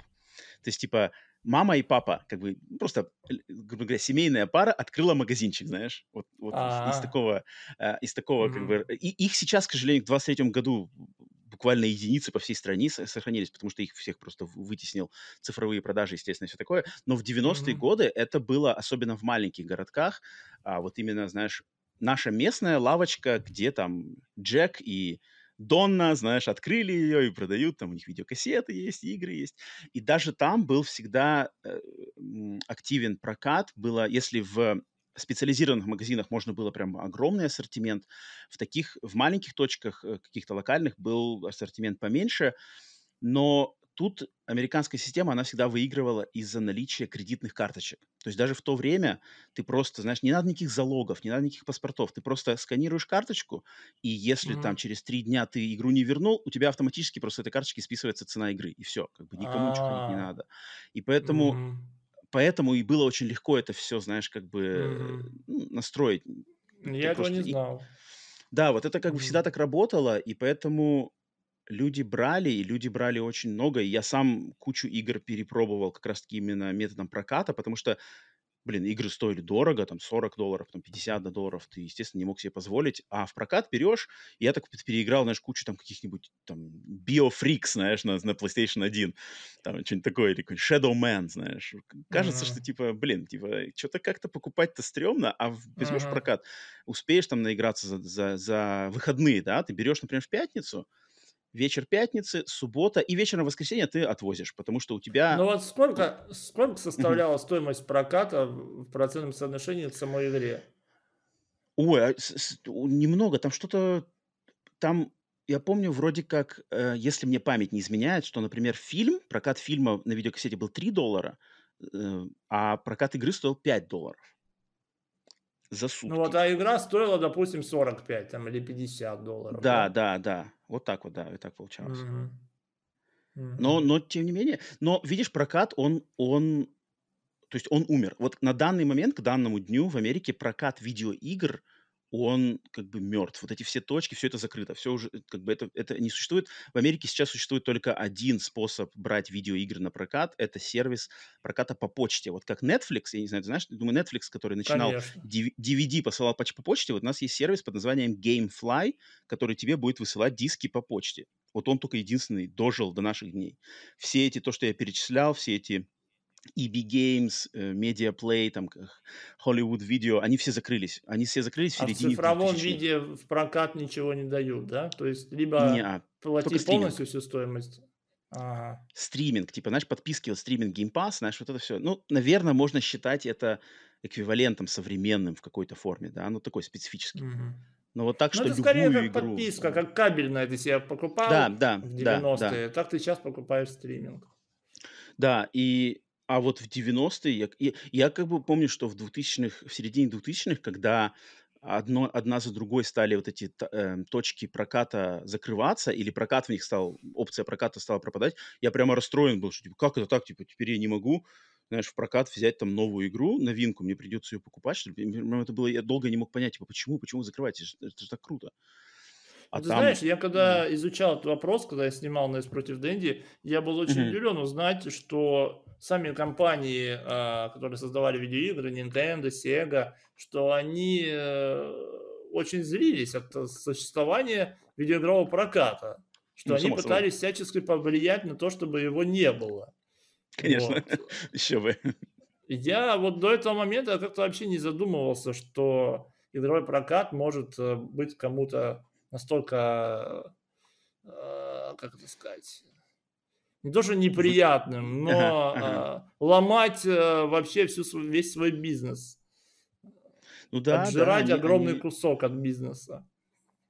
Nintendo 90-х, она же известный хищник, как бы, да, они там прямо ну, она, делали... Да да, они, они как бы, они строили свои законы, все там должны были, подминали все под себя, поэтому, да, им точно такие, такие штуки, как прокат, были не, не очень приятны. Но я помню, приезжал, когда в конце 90-х, вот как раз-таки приезжал к...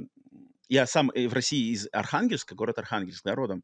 И mm-hmm. вот в Архангельске был в то время человек, который многим, я думаю, геймерам того времени известен, по имени, у него прямо имя нарицательно, дядя Олег. Дядя Олег, который возил там игры.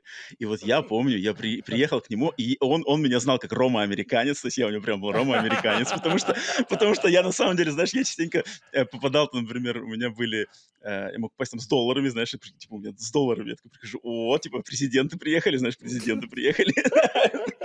Я там ему, типа, или он просил меня, например, привези мне, знаешь, лицензионную uh, Final Fantasy 7, знаешь, типа Final Fantasy 7 он просил. Я, я ему привез, и я привез черные диски, все дела, и он такой, типа, ну вот я тебе готов столько-то денег за нее дать. Я такой, да ну, это как бы, ну это было дешево, ты знаешь, ну совсем, как бы, я ему, конечно, не продал ее, он типа хотел меня что-то а, а, обжурить. Но я помню, что он, я ему подкинул идею, типа, Олег, сделай прокат типа, ну сделай, у тебя, у тебя куча игр лежит вот на твоей этом витрине, которые никто не покупает, у тебя эти диски пылятся годами, просто придумай прокат, вывеси там эту.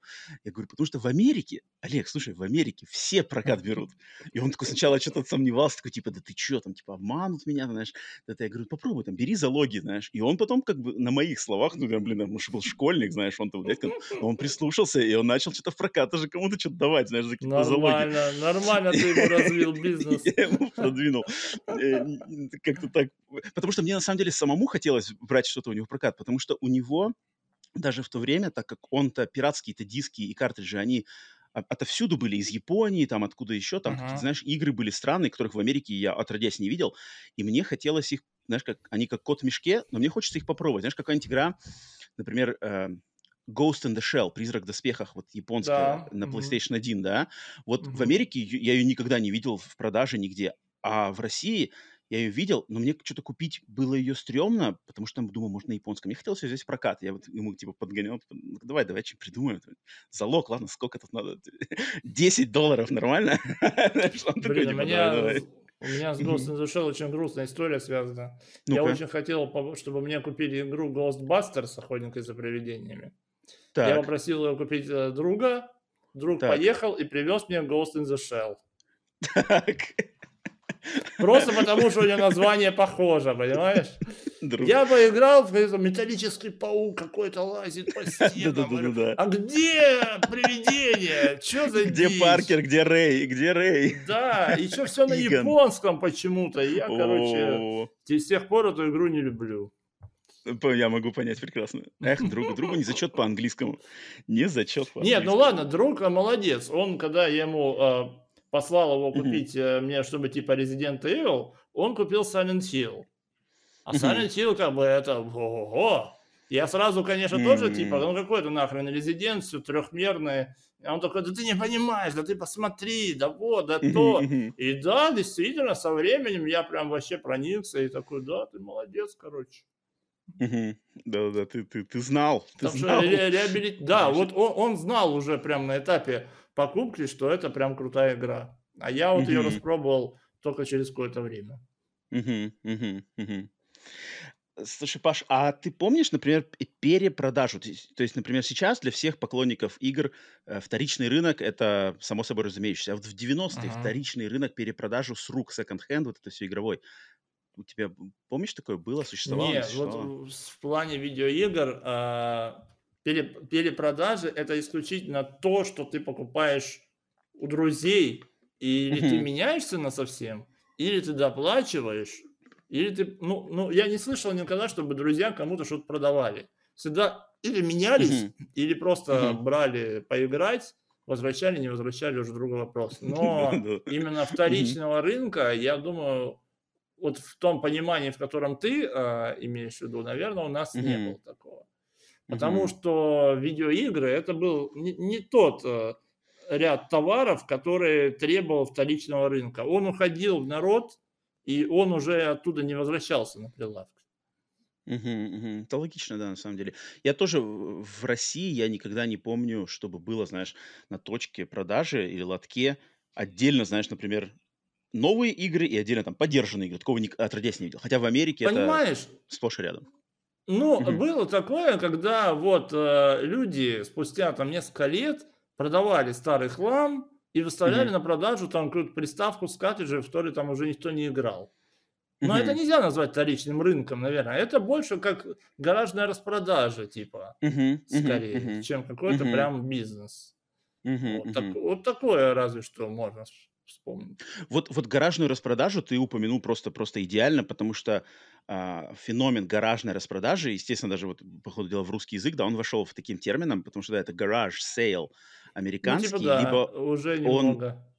он, он еще называется по-английски uh, yard sale, то есть garage sale, либо yard sale, в зависимости mm-hmm. от того, где... То есть под, под гаражной распродажей в Америке подразумевается, что в какой-то день месяца, например, либо раз в три там месяца, каждый микрорайончик, да, микрорайончик отдельный. Uh-huh, вот я живу, uh-huh. например, в таком микрорайоне. У нас каждые три месяца мы все, как бы, все, кто здесь живет, если у тебя в доме что-то есть ненужное, то наш вот этот микрорайончик организует, например, там 7 октября э, с 9 утра до 12 дня garage sale. И это подразумевает, что все люди, живущие в этом микрорайоне, открывают свои гаражи, или, или yard sale у себя прямо на переднем дворике, на, на газоне, mm-hmm. да, перед домом, выкладывают на столиках, там, на стуликах вещи, которые не надо, и просто ценники там пишут ручкой, там, 1 доллар, 2 mm-hmm. доллара. И это вот все делают, если у тебя есть что продать, вот в этот день как бы выкладывай, и просто люди со всего города приезжают, ну, не, может, не со всего города, конечно, с округи, знаешь, потому что заранее мы выставляем наш тут, кто там у нас, как называется, не горсовет, а как... Главный короче, на районе. Типа того, да, главный на районе выставит рядом с э, шоссе или с дорогой какой-нибудь плакатик, знаешь, что типа в этом микрорайончике 6 октября yard sale. И люди приедут, и люди просто пойдут, например, припаркуют машину и просто пойдут пешочком от домика к домику смотреть, у кого что есть, знаешь. И вот это, это американская традиция вообще, наверное, с середины 20 века она существует, вот именно uh-huh. с появлением вот этих спальных районов. Uh-huh. И вот это просто кладезь. Вот, вот в таких штуках можно и в 90-х, и по сей день найти за бесценок, найти просто раритеты, потому что людям, людям может быть просто пофиг, и они не знают, что они продают там, знаешь, хронотриггер ну, да, да, да, с коробкой mm-hmm. без, без, за, за, за 5 долларов, знаешь, им без разницы. Это, это как бы очень, очень штука... Ну, видишь, у нас тоже есть отголоски часть. этого. У нас это только не организовано ну как а, какой-то конкретный день а, месяца, mm-hmm. там, да. А, mm-hmm. Просто каждый, когда ему что-то не надо в 90-е годы, просто mm-hmm. садился там перед домом, лоток ставил стол и продавал. Mm-hmm. Такое как бы было. Ничего На рынок себе. возил. У нас а, много именно было таких рынков, 90-е годы, mm-hmm. куда просто привозили со всего города разные люди свои вещи и продавали там вот. Сейчас, конечно, такого уже нет, но угу. потому что нет такой традиции. А вот у вас, да. Не, в, в Америке, да, поддержаны, то есть испокон веков во всех магазинах, больших, маленьких, всегда есть витрина отдельно прямо used games. Used, они, они, кстати, никогда не называются second hand. Вот second hand это, это какая-то штука русская, как бы. Фраза second hand, она никогда не как-то она, она, она не очень хорошо звучит на самом деле на английском языке. Оно, если игры, это типа used uh-huh. used, и это second hand, это больше, знаешь, как типа кто-то уже поюзал, и это не очень хорошо на самом деле. Э, оттенок не очень хороший вокруг этой фразы существует uh-huh, в английском uh-huh. языке. Да, поэтому это все всегда типа used, просто used games, и это всегда есть. Это всегда было, всегда есть, и сейчас это есть. Uh, и игры можно было всегда сдавать в эти магазины с ужасной потерей в ценности, то есть они оценивали всегда это в разы просто дешевле. И у меня там прямо есть среди моих знакомых, знаешь, просто трагичные истории, когда люди, чтобы а, добавить денег для покупки PlayStation 1, за какие-то бесценок отдавали свои коллекции игр для SNES. И там, а там же раритетов дофига. Вот эти хронотриггеры, всяческие, короче, какие-то э, Earthbound, знаешь, там Mother, вот эти игры. Mm-hmm. И они их отдавали в геймстопы просто за какие-то там десяточки долларов, чтобы добавить к э, покупке PlayStation 1. А потом через 10 лет такие, бляха-муха, типа, за, теперь я за хронотриггер, знаешь, можно продать там в 20 раз дороже если захочет. Это как бы... Блин, да если бы 20 лет назад сказать тем людям, которые продавали за бесценок свои картриджи, сколько они будут стоить да. сейчас, да. А у них бы мир перевернулся, наверное. Да, да, это, это факт, это факт. 90 в 90-е не было, не было как бы именно вот этого, что ли, а, образовательного да, момента, как бы, ну, не знали, просто не знали. Ни, ни в Америке, ни в России. была минимальная, осведомленность, естественно. Да, осведомленность была минимальная, и никто не знал, во что это все превратится по мере продвижения культуры, да. Ну, даже те, кто был осведомлен, они тоже не могли представить. Вот Виктор Савюк, например, до сих пор удивляется, что Дэнни до сих пор популярна. Он говорит, как вы вообще об этом, говорит, не об этом думали. Как это так получилось, я не знаю. Слушай, Паш, а у тебя есть какие-нибудь воспоминания про именно отношения самих вот детей, детворы, были ли какие-нибудь, э, так сказать, знаешь, например, те вот, как ты уже кого-то упомянул, своих своих знакомых, например, у кого семьи были побогаче, у кого, может быть, картриджей было побольше или какая-нибудь пижонская приставка. И вот были ли какие-нибудь там зависти, какие-нибудь понты, знаешь, понты выделывания, выпендривания, что-нибудь там, это вот что-нибудь такое помнишь? Из этого смешно. Ну, понимаешь, а, такие, такие пацаны были, мне кажется, в любом дворе. Но лично я и те, с кем я общался, а, они с такими не дружили. Ну, по крайней мере, я не слышал а, от них. Был один такой чувак, который был побогаче, и он был такой, да, он кичился, ну, как бы такой, типа, да мне родители купят, там, да то, да все, вот. Но у него не было пристав. Ну, мы не говорили с ним про приставки. Может, у него были какие-нибудь дома приставки, но в основном об этом речь заходила там про какие-нибудь там коллекции фишек, например, там, или типа mm-hmm. того, вот, или какие-нибудь настольные игры, может быть. Но по теме видеоигр э, я не общался с такими пацанами, кто бы этим там возгордился там, или типа как-то себя mm-hmm.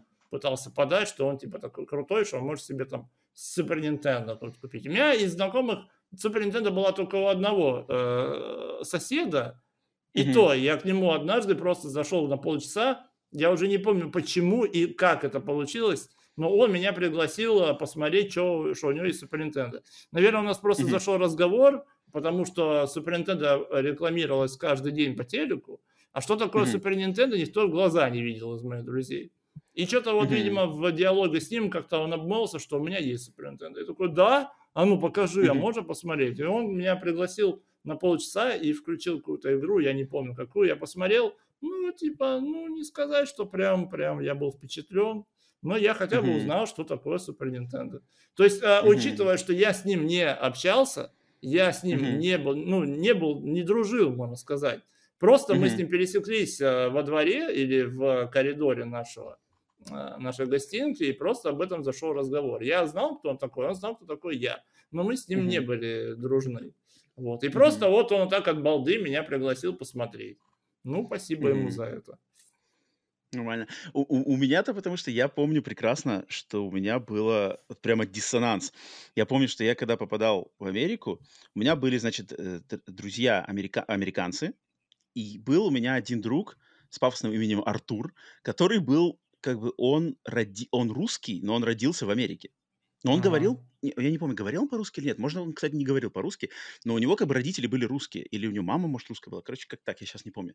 И вот он, у него были приставки, у него была, точно была SNES. Э, на самом деле SNES в 90-е в Америке была намного-намного-намного более распространена, чем Sega да, в то время как mm-hmm. в России, естественно, Sega, да, если 16 бит мы говорим. И как ты тоже мне перед началом записи мы с тобой э, э, упомянули, что NES уже к 90-м годам в Америке достаточно уже всем поднадоело. Мне ее там, помню, потом даже дарили просто так. Но а, вот этот товарищ Артур, который как бы ребенок русских эмигрантов, родившийся в Америке, он, когда как бы он, он знал, что я из России приехал, он вот как-то, он, гад, ко мне относился как-то с каким-то вот, короче, я, я чуял, даже в то время, там, в свои 10 лет, я чуял, что что-то он как-то ко мне относится, знаешь, ну вот, ну, типа, он презренно, знаешь, с каким-то презрением ко мне относится. И я что-то просил у него, типа, давай поиграем там в какую-нибудь там игру, знаешь. он типа, э, не, не хочу в это играть, знаешь, сейчас. Я там что-то будет такое. Я помню, что у меня как-то с ним дружба не сложилась, потому что мне все время казалось, что он какой-то это. А обычные американские парни, там, у меня был друг Тайлер, друг Джош, они прямо, о, там, тебе нужна наша NES, бери NES, мы уже на SNES играли, NES не играем, бери со всеми нашими картриджами, там, играй. Хочешь NES? Например, у нас, вот, вот у Джоша у него была и SNES, и Sega. Он говорит, я сейчас играю там на, на SNES, бери Сегу с, с Соником, играй, ради бога, там, все лето, знаешь, на летние каникулы мне дает как бы вообще не было. Хотя они знали, что как бы я из России, там, может, другая культура, но не было никакого вот этого какого-то предупреждения. Блин, а, а как бы вроде от того, кто тоже как бы с русскими корнями, наоборот, какие-то, знаешь, загоны такие странные. Я это как не, ну знаешь, э, это все равно как бы э, все зависит от того, с кем ты общаешься. То есть какой ты выбираешь mm-hmm. себе круг друзей, и, естественно, у тебя там каких-нибудь говнюков если ты сам не говнюк, будет mm-hmm. немного. У меня тоже была такая история, что у меня был вот, ну, как было и есть мой друг, uh, у которому родители покупали приставку, картриджи, э, игрушки. И он вообще без каких-то там задних мыслей мне мог дать поиграть, забыл про это совсем, типа там, ну хочешь играй, и все. И не спрашивает, и оно ему как бы и не надо, типа. Э, и, и было такое ощущение, что вот человек, у него всего много, угу. ему вообще как бы не жалко это все раздать. Ну, то есть не угу. потому, что ему это неинтересно или типа там надоело, нет, просто как бы он видел, что кому-то хочется этого больше. Вот. mm И он в силу того, что он нормально воспитан, он не, как бы, не говнюк, не жадный, он тебе mm просто дает поиграть там те, те, ту же самую Деннис картриджами бери, сидишь, играешь, там месяц, второй, третий, он даже про не, не спрашивает. И mm-hmm. такой, типа, ну нифига себе, круто. Вот. Хотя mm-hmm. он знает, что она у тебя лежит, что он ее может в любой момент забрать, и никуда ты не денешься, как бы не уедешь с ней там за 3-9 земель. Ну, вот. mm-hmm. Потому что хороший человек, на самом деле. И вот у меня ну, да, в жизни, да. наверное, вот таких было ну, большинство, с кем я общался. Ну, я думаю, тут, тут, наверное, хорошие люди к хорошим людям тянутся, поэтому, Паша, это, ну, конечно, это само собой разумеющееся. А я вот помню прекрасно, что когда я из Америки как раз-таки приезжал в 90-е в Россию, я с собой, естественно, логично привозил всяких штук. И мне, помню, тогда родители, знаешь, родители, даже бабушка, наверное, больше бабушка, говорила, знаешь, что типа там, типа, поосторожнее. Не давай знаешь, всем, кому попало, да? Типа, типа, да, там не показывай, потому что там, знаешь, будут завидовать, либо там нашу квартиру ограбят, знаешь, нас там что-нибудь, нас как это выцепят или вычислят, знаешь, что-нибудь такое, знаешь.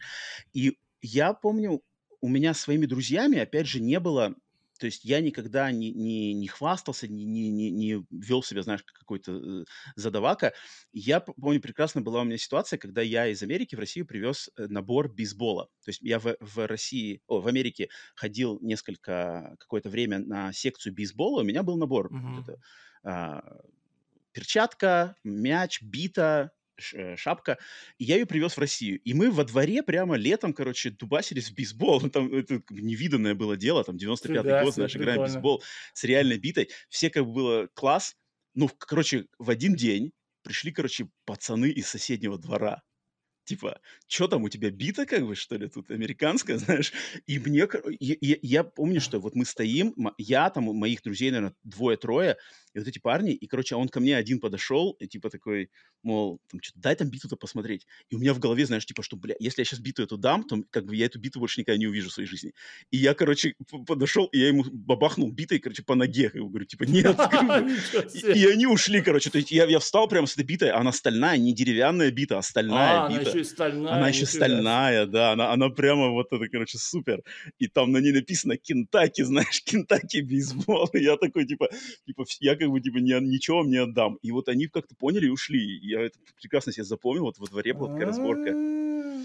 Поэтому 90-е как бы хотели, пытались, пытались отобрать у меня, и я думаю, люди знали, что вот как бы Ромка американец. Нет, ну понимаешь, это одно дело, ты на улице, у всех на виду, в крутых mm-hmm. шмотках стоишь, да, и играешь в бейсбол. А мы-то играли в приставки по домам сидели. Если бы мы сидели mm-hmm. на улице, нам мы тоже подошли и сказали, у тебя тут Sega Mega Drive, да, ну дай поиграть, mm-hmm. короче.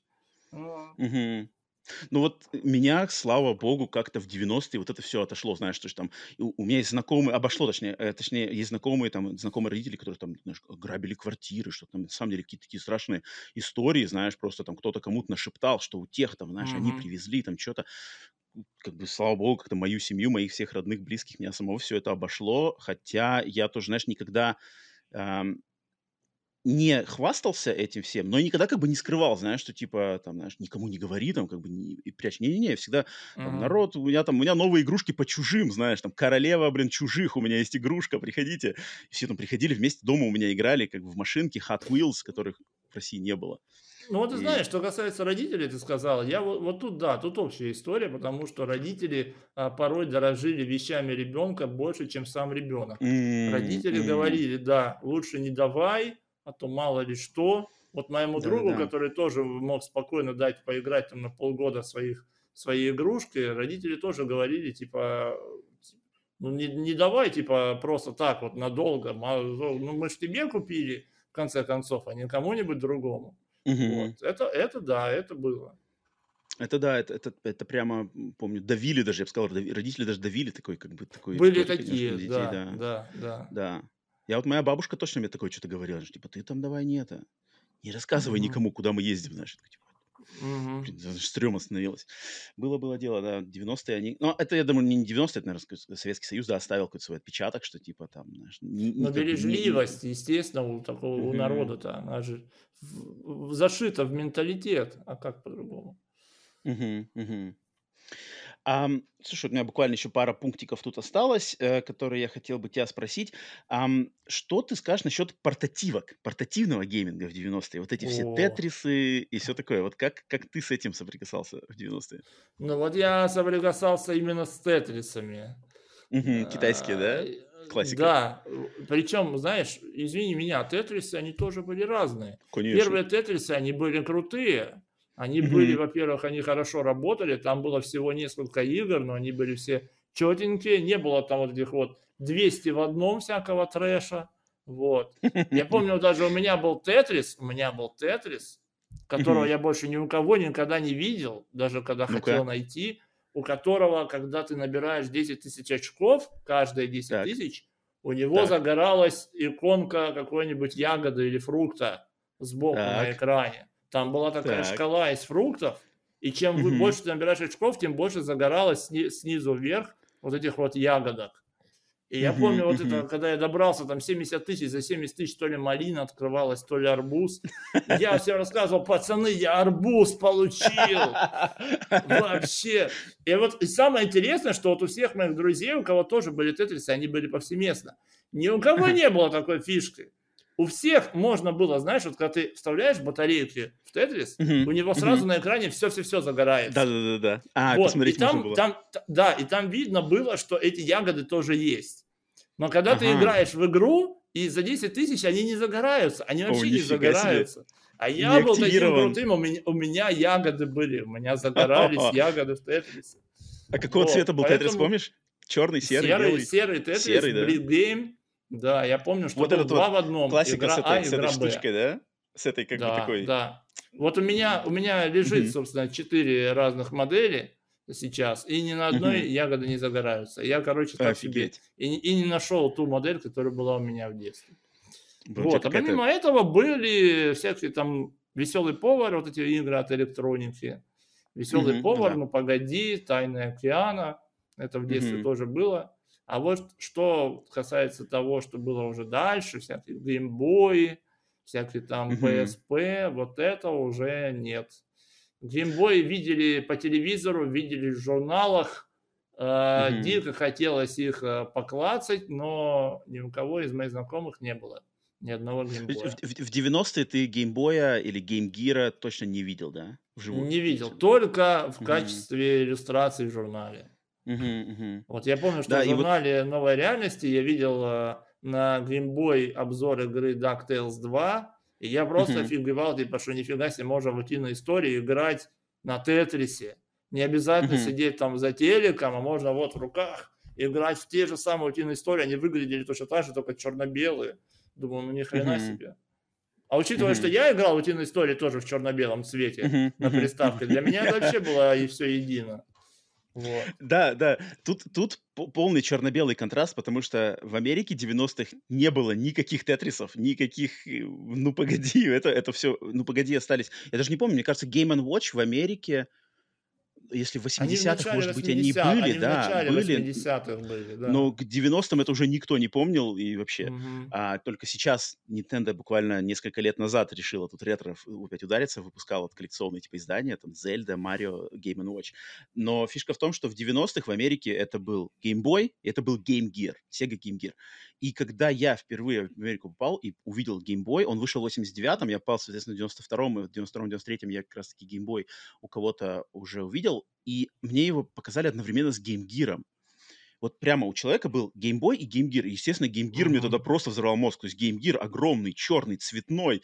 Там я играл в Sonic, там был Кадаш, какие-то игры, знаешь, я такой, типа, кому нужен нахрен зеленый этот монохромный Boy? Как бы, что это жесть? Причем как бы все, думаю, тоже многие знают, что в Boy это Tetris был картриджем, который шел вместе с Boy при покупке. Да, и поэтому Tetris для американцев это тоже культовая совершенно игра, именно на основе Boy.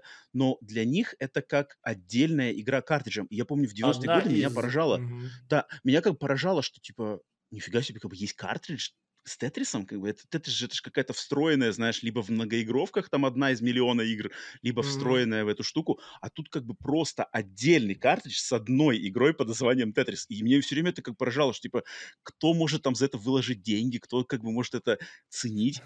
И Слушай, это, это... очень. Извини, с этой темы, но это то же самое, как кто будет покупать картридж с Марио? Ну кто?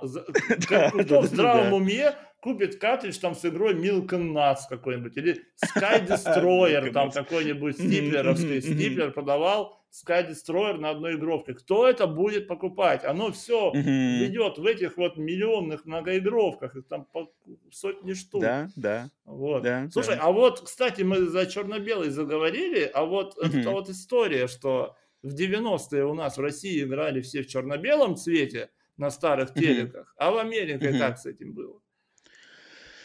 Слушай, я в Америке с этим никогда на самом деле не сталкивался вот с этой проблемой. То есть всегда у них, то есть это система эти, получается, это PAL и NTSC, да, то есть PAL это Европа, NTSC Ну да, это но я имею в виду Америка. больше, а были ли распространены черно-белые телевизоры в принципе?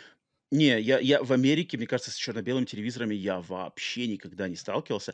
Я в Америке даже было, знаешь, настолько это, что, что в 93-м году просто фотки, черно-белые фотки на, телев... на, теле... на фотоаппарат, это уже было, знаешь, как ретро. То есть это я, я прекрасно помню.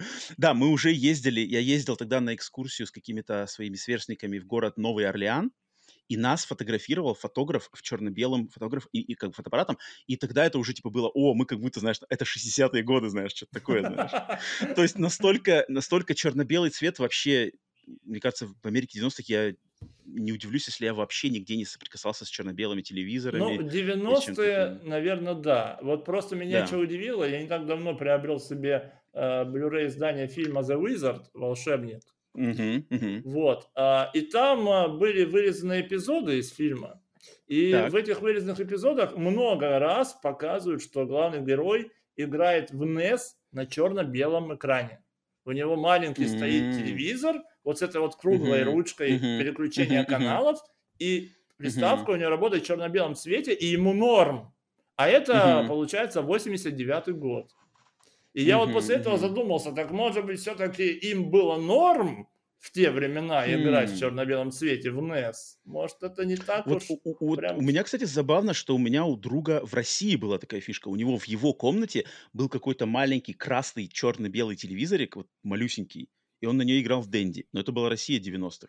Mm-hmm. А в Америке все всегда играли именно либо в большой комнате на главном телеке дома, либо вот эта комната, игровая комната в подвале, знаешь, где там все обустроено, вот там. Ага. Либо, либо у себя в комнате, естественно, как бы детской своей комнате, там, если у них свой телек есть. Но именно черно-белых я, я вот лично не сталкивался. Это, это может быть, уже ну эпоха, вот, вот ушла эпоха к тому времени. Все-таки где-то в конце 80-х в Америке играли тоже в черно-белом да, цвете. Да, да. Да. Вполне возможно, да. Ну, и я не удивлюсь, если в глубинке, на самом деле, я думаю, это почему бы и нет, да. Угу. А, да, и вот э, портативки-то как раз-таки, портативки, конечно, насколько... Мне кажется, очень сложно даже... Хотя, наверное, нет. Те, кто прожил 90-е, э, а, прекрасно понимают популярность вот Тетриса в России. Это, это была как бы... Ну, это, это, это эпоха, это волна. Ну, это, это вот это, кстати, мне кажется, конечно. взрослые, да. Это взрослые даже вот играли в Тетрисы. Мне кажется, Тетрисы захватили всех. И Game Boy он сопоставим. Геймбой, влияние Nintendo через геймбой на массы в Америке, оно сопоставимо с Тетрисами э, в России 90-х, но фишка в том, что в Тетрисах в России 90-х играли исключительно в основном только в Тетрис, но, может быть, кто-то переключался там, что там, гонки, Арканоид, да, там были, mm-hmm. вот что такое, но Тетрис номер один, а геймбой, получается, все разнообразие, да, как бы игр. А, то есть э, там и в своей версии Марио, и в своей версии Зельды, и что такое угодно, и поэтому, ну, это была такая массовая штука. Но я все время, конечно, как бы поражался, что, типа, блин, как бы портативная игра, к ней надо... То есть есть Тетрис, который все встроенный, и он стоит один раз на деньги заплатить, а тут геймбой, тут на картриджи покупать, и картриджи стоят столько же, сколько картриджи для больших приставок, знаешь. И, да, и вот да. моя детская, как бы, моя детская, мое детское понимание экономики и математики не позволяло мне как-то рассчитывать на геймбой. У меня вот лично своего геймбоя в то время никогда не было, я только все у знакомых играл а, там и сям. А, и Game Gear, пожалуй, тоже запомнился, это, конечно, очень. Да.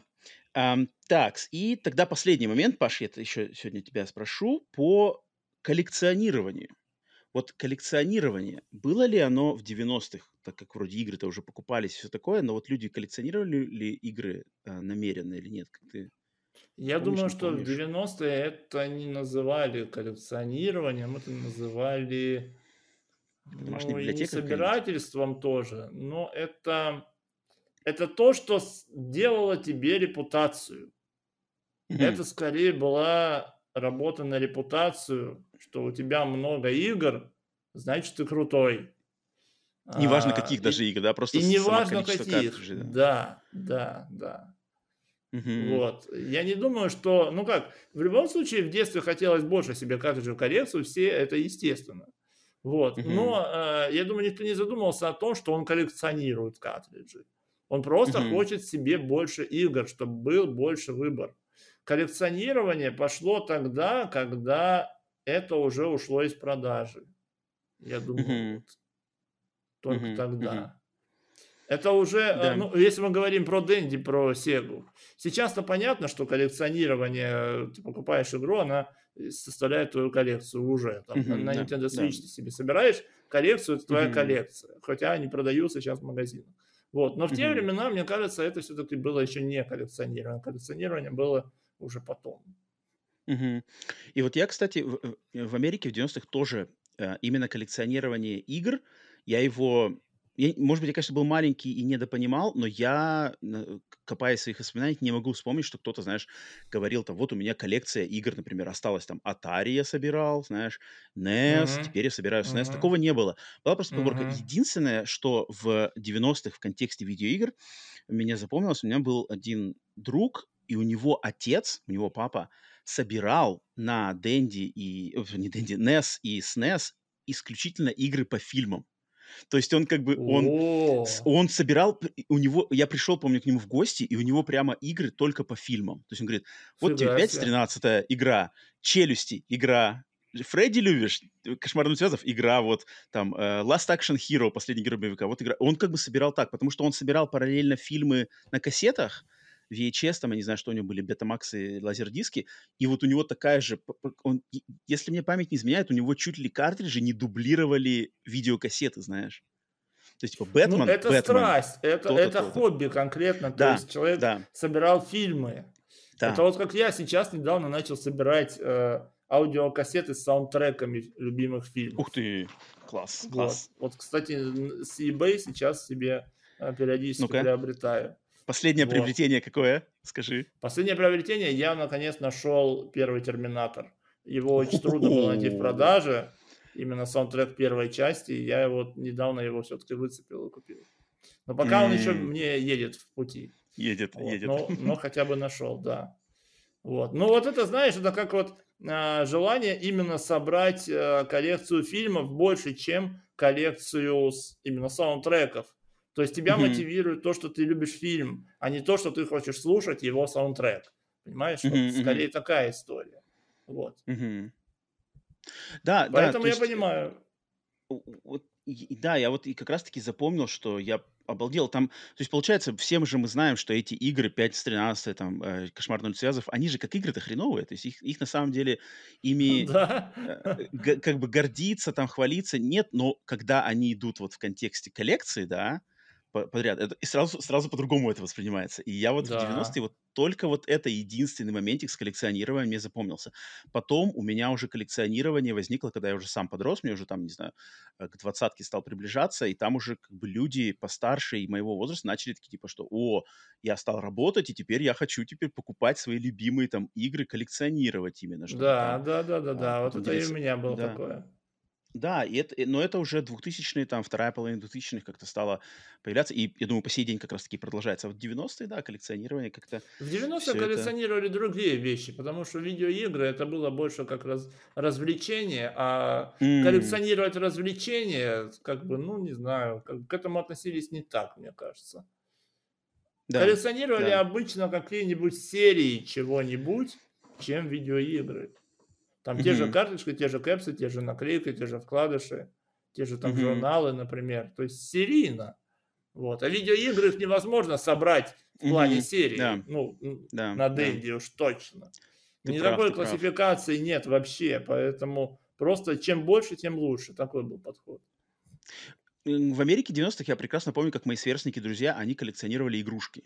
То есть вот линейка игрушек, фигурок «Звездные войны» надо собрать все. Там ага. линейка игрушек э, парк юрского периода надо собрать все, знаешь. Там буду выпрашивать родителей клянчить там э, динозавров, все такое. Там какие-то Короче, G.I. Joe, естественно, вот это все. Классика. Если бы у меня в детстве была возможность собирать фигурки Человека-паука, я бы по-любому это делал. Но у меня такой возможности не было. Только когда я вырос, я себе смог купить всю коллекцию, которую хотел. У меня их там, не знаю, штук, наверное, ну, штук 12 или 15 именно тех, которые я вот хотел в детстве себе. Вот они у меня Из, какой, из какой-то определенной линейки? Какая-то линейка определенная? Ну, ну, вот те самые, которые выходили по Человеку-пауку 94 -го года от той Beats. А-а-а. Они у нас были очень популярны в конце 80-90-х в России, ага, но ага. их трудно было собирать именно серийно, потому что они супер дорого стоили. Максимум там тебе родители купят 3, 4, ну 5, может быть, штук. Угу. Вот. Поэтому угу. тут не коллекционирование, тут больше о том, что ты, с ними играешь, а если ты с ними играешь, скорее всего, они у тебя портятся со временем. Угу, угу. Поэтому как это можно было коллекционировать? А вот когда я вырос, уже у меня появилась возможность именно сделать из этого коллекцию. Я себе вот такую маленькую собрал. Это клево. Нет, это, это душевное коллекционирование, это душевно, и тут, тут мы с тобой полностью на одной ну, волне. понимаешь, у коллекционирования должна быть определенная идея, определенная цель, потому mm-hmm. что собрать все, это захламить хату просто до потолка, ну нафиг надо. Нужно именно mm-hmm. четко систематизировать и понять, что ты конкретно хочешь собрать. Вот. Mm-hmm. Ну да. Поэтому да. Э, у меня вообще в этом плане очень такие, знаешь, порой размытые какие-то границы Uh-huh. Вот, например, у меня есть коллекция картриджей на NES, так. и я пытался объяснить сам для себя, по, какой, э, по какому принципу я ее собираю, но все равно у меня там есть исключения, которые я не могу подвязать к этому принципу. Какие-то картриджи у меня по этому принципу собраны, какие-то по другому принципу. Вот. И как бы все равно очень трудно придерживаться чего-то одного. Все равно это какой-то компромисс с самим собой идет. Мгм, мгм. Ну да, Ну. да, тут вот я, я коллекционирую фильмы, фильмы, в частности, фильмы ужасов, а, поэтому как бы могу понять, что да, частенько там критерии либо какая-то ностальгия, либо что-то редкое, либо что-то Да, уникальное там, да, вот это все. Но это, это, Но ты же, ты, же, ты же не собираешь все фильмы ужасов когда-либо выходить. Нет, нет, конечно, нет. Конечно, вот. нет, конечно. Тут, тут, но тут даже, мне кажется, на каком-то, на каком-то, знаешь, подсознательном уровне ты вот прямо знаешь, вот это должно стоять на полочке, а это можно ага. пропустить, знаешь. Да, это, это да, прикольно. Да. Это на уровне действительно какого-то ощущения больше, чем какой-то логики. Угу, угу, угу. Вот. Да. Клево, клево, клево. Так, ну что ж, Паш, если есть у тебя, может, какие-нибудь еще вопросы, что-нибудь ты хотел еще что-нибудь добавить под конец, тут э, что-нибудь в, голову приходит, не приходит? Ну вот я у тебя хотел только спросить, э, поскольку Давай. у тебя, ты в 92-м году, получается, прибыл э, в Соединенные Штаты, когда уже Впервые, NES была раз, да. не популярна, вот, uh-huh, относительно. Uh-huh. Как ты с ней вообще э, соприкоснулся? Какое место она у тебя в первые годы э, твоего пребывания в Америке занимала? Это забавный момент. SNES, о, NES, NES мне буквально вот в мой первый год попадания в Америку, точнее, наверное, даже скорее во второй, 93, в 93 году, мне ее, как я уже сказал, как бы отдал какой-то друг, то ли друг, у кого уже была SNES, у него, uh-huh. я приходил к нему в гости, у него была SNES, Mortal Kombat уже был тогда. Он говорит, вот NES моя, она мне не нужна, бери со всеми моими картриджами. И там была Зельда, Контра, там были какие-то игры, которые в России никто отродясь не слышал, типа Shadow Gate, знаешь, какие-то такие штуки, в которые я играл, а потом приезжал в Россию небось, говорил... какие-нибудь, нет? Да, бейс, бейсбол... Ну, я, наверное, даже их не включал, наверное, даже тогда. Но, но, точно было, там, там была огромная экипа этих игр. А, и я потом, помню, приезжал в Россию, типа, говорил, а вы знаете игру Shadow Gate? Чё? Я такой, типа, давайте пойдем в магазин, куп, я покажу вам Shadowgate. Естественно, в магазине мы когда-то найти не могли, потом мне говорят, ты врешь. Таких игр не существует, ты выдумываешь нам, какие Зельды, какие Shadowgate. Я говорю, есть ага. игра Final Fantasy, там ходишь, там горы, там замок, там приключения, идешь через мост, монстры, боссы. Они такие, да ты врешь, не существует такого. Не верили мне, на самом деле. А, я, короче, это рубился, и, и но, но американские мои сверстники, они прямо откровенным текстом мне говорили, мы не хотим типа играть. То есть я им говорил, народ, давайте со мной в супер контру. Вот давайте mm-hmm. в супер контур пройдем, та, которая с вертолета, типа, э, в серой, вот это серый уровень, не джунгли, а серый уровень, да? Mm-hmm. Они такие, да ну, это старье, погнали к нам в Супер Марио, Марио Карт рубиться. Я такой, блин, вроде Марио Карт круто, но я в контру хочу, я так что-то в контру хочу, знаешь. У меня как бы там Шварц, Хищник, там вот это все ага. чужие, а а они такие, а они уже на Марио Карте. И вроде Марио Карт класс, я к ним прихожу, и мы играем с ними, но они как-то ко мне в гости на NES, но в контру рубиться не хотели. Вот э, ухажер моей жены, он со мной рубился в контру. Он рубился в контру, он мне помогал проходить э, сансофтовского Бэтмена, это одна из моих любимых игр. А, и вот он как бы, он был моим компаньоном. А вот именно сверстники, они уже как-то от, от NES отошли. Они уже все были на Sega и на Super Nintendo в 90-е. Их, им было неинтересно это. А ты NES с собой в Россию привозил? Тут играл? Нет, нет, нет, нет, а, нет. NES нет? я никогда с собой не возил, потому что, мне кажется, опять же, родители говорили, типа, не надо, mm. в аэропорту mm. что-нибудь спросят, знаешь, знаешь, что-нибудь такое, знаешь, типа, лишний раз, там, игрушки, там, фигурки чужих вези, это пофиг. А вот там электроника, знаешь, типа, лучше не mm-hmm. надо. Я подозреваю, что это родители меня от этого как-то от, от, отталкивали. И поэтому у меня в России была Дэнди, и Sega. Как бы мои личные приставки у меня в 90-х были, все были куплены в России, включая PlayStation даже первую потому mm-hmm. что они все время... Они в России просто были дешевле. Они, их были дешевле покупать, и тогда, естественно, я был максимально за пиратство, типа, что тут американцы за 40-50 долларов покупают игры, а я тут могу за 200 mm-hmm. рублей диски для PlayStation покупать. Какой нафиг, какая лицензия? Тогда я был полностью пиратом, и тут как бы... Но какие-то игры я все равно покупал, э, естественно, с приходом PlayStation, потому что пиратская Подожди, PlayStation, мага... Угу. То есть ты хочешь сказать, что ты покупал в России пиратский диск на PlayStation, и вместе с самой PlayStation увозил в Америку. Да. Вот и в Америке я уже так и играл в пиратские игры да. на PlayStation. Но, Вы видали? Да. Вы видали Но... такое? И, и играл в лицензионные игры на PlayStation, потому что, а, как все прекрасно знают, в какой-то момент пиратские диски на PlayStation в России стали жестью и переводами от RGR Studio, и английского да. ничего не найти. И я стал покупать лицензионные игры в Америке, скрипя сердце просто. А, я такой, типа, блин, ну, ну все, ну я хочу поиграть. Помню, была игра, мне очень игра меня, значит, знаешь, какая игра меня на это подкинула? Игра под названием, вот многие, немногие, думаю, ее знают, под названием Hell Knight. Почти такая игра что-нибудь говорит? Я не знаю. Э, это от первого лица японский хоррор, а, где ты по подзи... ходишь в какое-то будущее, значит, э, катакомбы Токио, и за тобой гоняется монстр, причем он один, и он за тобой гоняется, и тебе надо, убегая от него, решать О, какие-то головоломки. Немесисом пока попахивает. Типа прям. того, да, типа того, только от первого лица все. А, mm-hmm. И вот а, она была забагованная в пиратской версии. Она была с русским переводом от RGR Studio, и она еще и висла нахрен на, на, там, через 20 минут. Я такой, не, я хочу в эту игру играть, блин, ужас, это моя любовь. Я ее купил вот э, именно лицензию. И потом как-то уже после этого у меня пошло там Echo Knight, Final Fantasy антологии, вот эти все начал я покупать. Э, девятую Final Fantasy потом покупал. Но пиратку, пиратку всегда с собой привозил, и мои Блин, ну американские ну... сверстники, они как бы офигевали. Круто, я такого не, не слышал. Я слышал, что привозили американские диски и приставки в Россию, но что привозили пиратские в Америку, вот это прям для меня нонсенс. Ну, я чисто для себя, только для себя, чтобы самому я ну, понимаю, хотелось да. Э, э, прощаться, знаешь, с консолью. Хорошо, конечно, что, что пиратская прошитая PlayStation читала лицензию и пиратки. Это как бы было на самом деле очень... Если Блин, не читал, то я не знаю. Я сейчас делал. подумал, вот ты рассказал, типа, что ты uh-huh. э, рассказывал всем здесь про игру, там, про Зельду, про Final Fantasy, про Shadow uh-huh. Gate, никто не верил. А прикинь, потом, uh-huh. спустя 10 лет, кто-нибудь найдет сайт Эмулент такой, Shadowgate, Зельда, бля, оно, оно, оно существует. Вот это, вот это, представляешь, какой был бы, да, разрыв шаблона сразу. Какой культурный шок. Мне но, но в детстве американцы... друг рассказывал, что он играл в охотников за привидениями, которых я никогда не видел, думал, что он мне врет, а потом спустя 10 лет я нашел ее в интернете и офигел. А то, представляешь, чувак из Америки приехал, да, про Зельду рассказал, и ты спустя там 15 лет узнал, что она, оказывается, реальная игра. Да-да-да, и вот он так и выглядел. Да-да-да, вот они замки, вот они поля. У меня э, э, только что...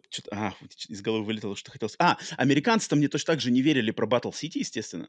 То есть, э, когда я говорил, что вся Россия играет в танчики, я говорю, какие танчики? Что, какое Battle City? Ты о чем вообще? Что за танчики? Это как бы, это, это же было не, ну, я бы не сказал, что они мне не верили, но они такие смотрели на меня немножко, знаешь, типа, что-то русский несет, знаешь, какую-то хрень. Танчики. Типа, русских, они танчики на уме. Да вот, вот, вот, что типа, ну, русские танки, понятное дело. Он, наверное, имеет в виду М1 Абрамс, но не будем ему разъяснять, знаешь. Поэтому э, это имело место быть. Это было имело место быть. Какие контрасты, охренеть вообще контрасты офигенские, да, и, и, и да. баек. И вот мне, то есть я по своей жизни просто, как бы, такой, получилась у меня жизнь на данный момент, я как бы между странами. Вот я между странами. Я, как бы, естественно, не коренной американец, но и не совсем такой полноценный, прямо исконный русский, потому что mm-hmm. все-таки в 7-6 лет попасть в Америку, это явно меняет сознание. То есть английский mm-hmm. я по большей части подцепил именно как ну, не на уровне, знаешь, как родного языка, а все-таки на вот на подсознательном, знаешь, в 6 лет он отложился у меня. Поэтому mm-hmm. я вот всю жизнь живу как бы между, между культурами, между странами, и в этом есть свои плюсы, знаешь, в этом свои есть минусы, естественно, а, потому что да. чувствуешь иногда себя не в своей тарелке, не там и не там, знаешь, это такое, не пожелаю, на самом деле, другим людям такое чувство иногда. Ну, знаешь, все познается в сравнении, когда есть возможность сравнивать, это тоже здорово. Mm, да, да, да.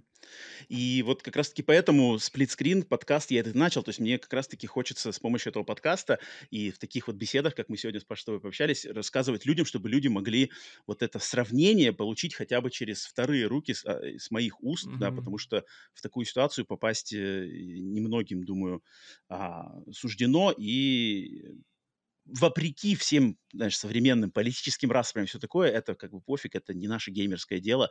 Мне uh-huh. как раз-таки хочется, что вот два пути, Паша, с тобой сесть, пообсудить, вспомнить, поделиться мыслями, байками, э, шутками, чем угодно по этой теме, потому что, блин, все мы люди, все мы играем в игры, все мы друг другу родные в какой-то, так как увлекаемся одним и тем же хобби, поэтому это классно. И, Паш, спасибо огромное, что присоединился и тоже вспомнил, копнул воспоминания со мной Спасибо, поделился. Спасибо, Ром. Спасибо. Мне было очень приятно, очень интересно пообщаться на такую тему, потому что когда я делал свое видео NES против Дэнди, мне особо не с кем было об этом поговорить детально.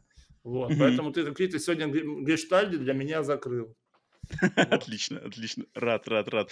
Рад всегда этой беседе, блин, с тобой очень приятно общаться. Уверен, могли бы еще дольше, но там уже все, уже вампиры, оборотни ползут. Надо сворачивать лавочку. Блин, да, надо заховаться уже.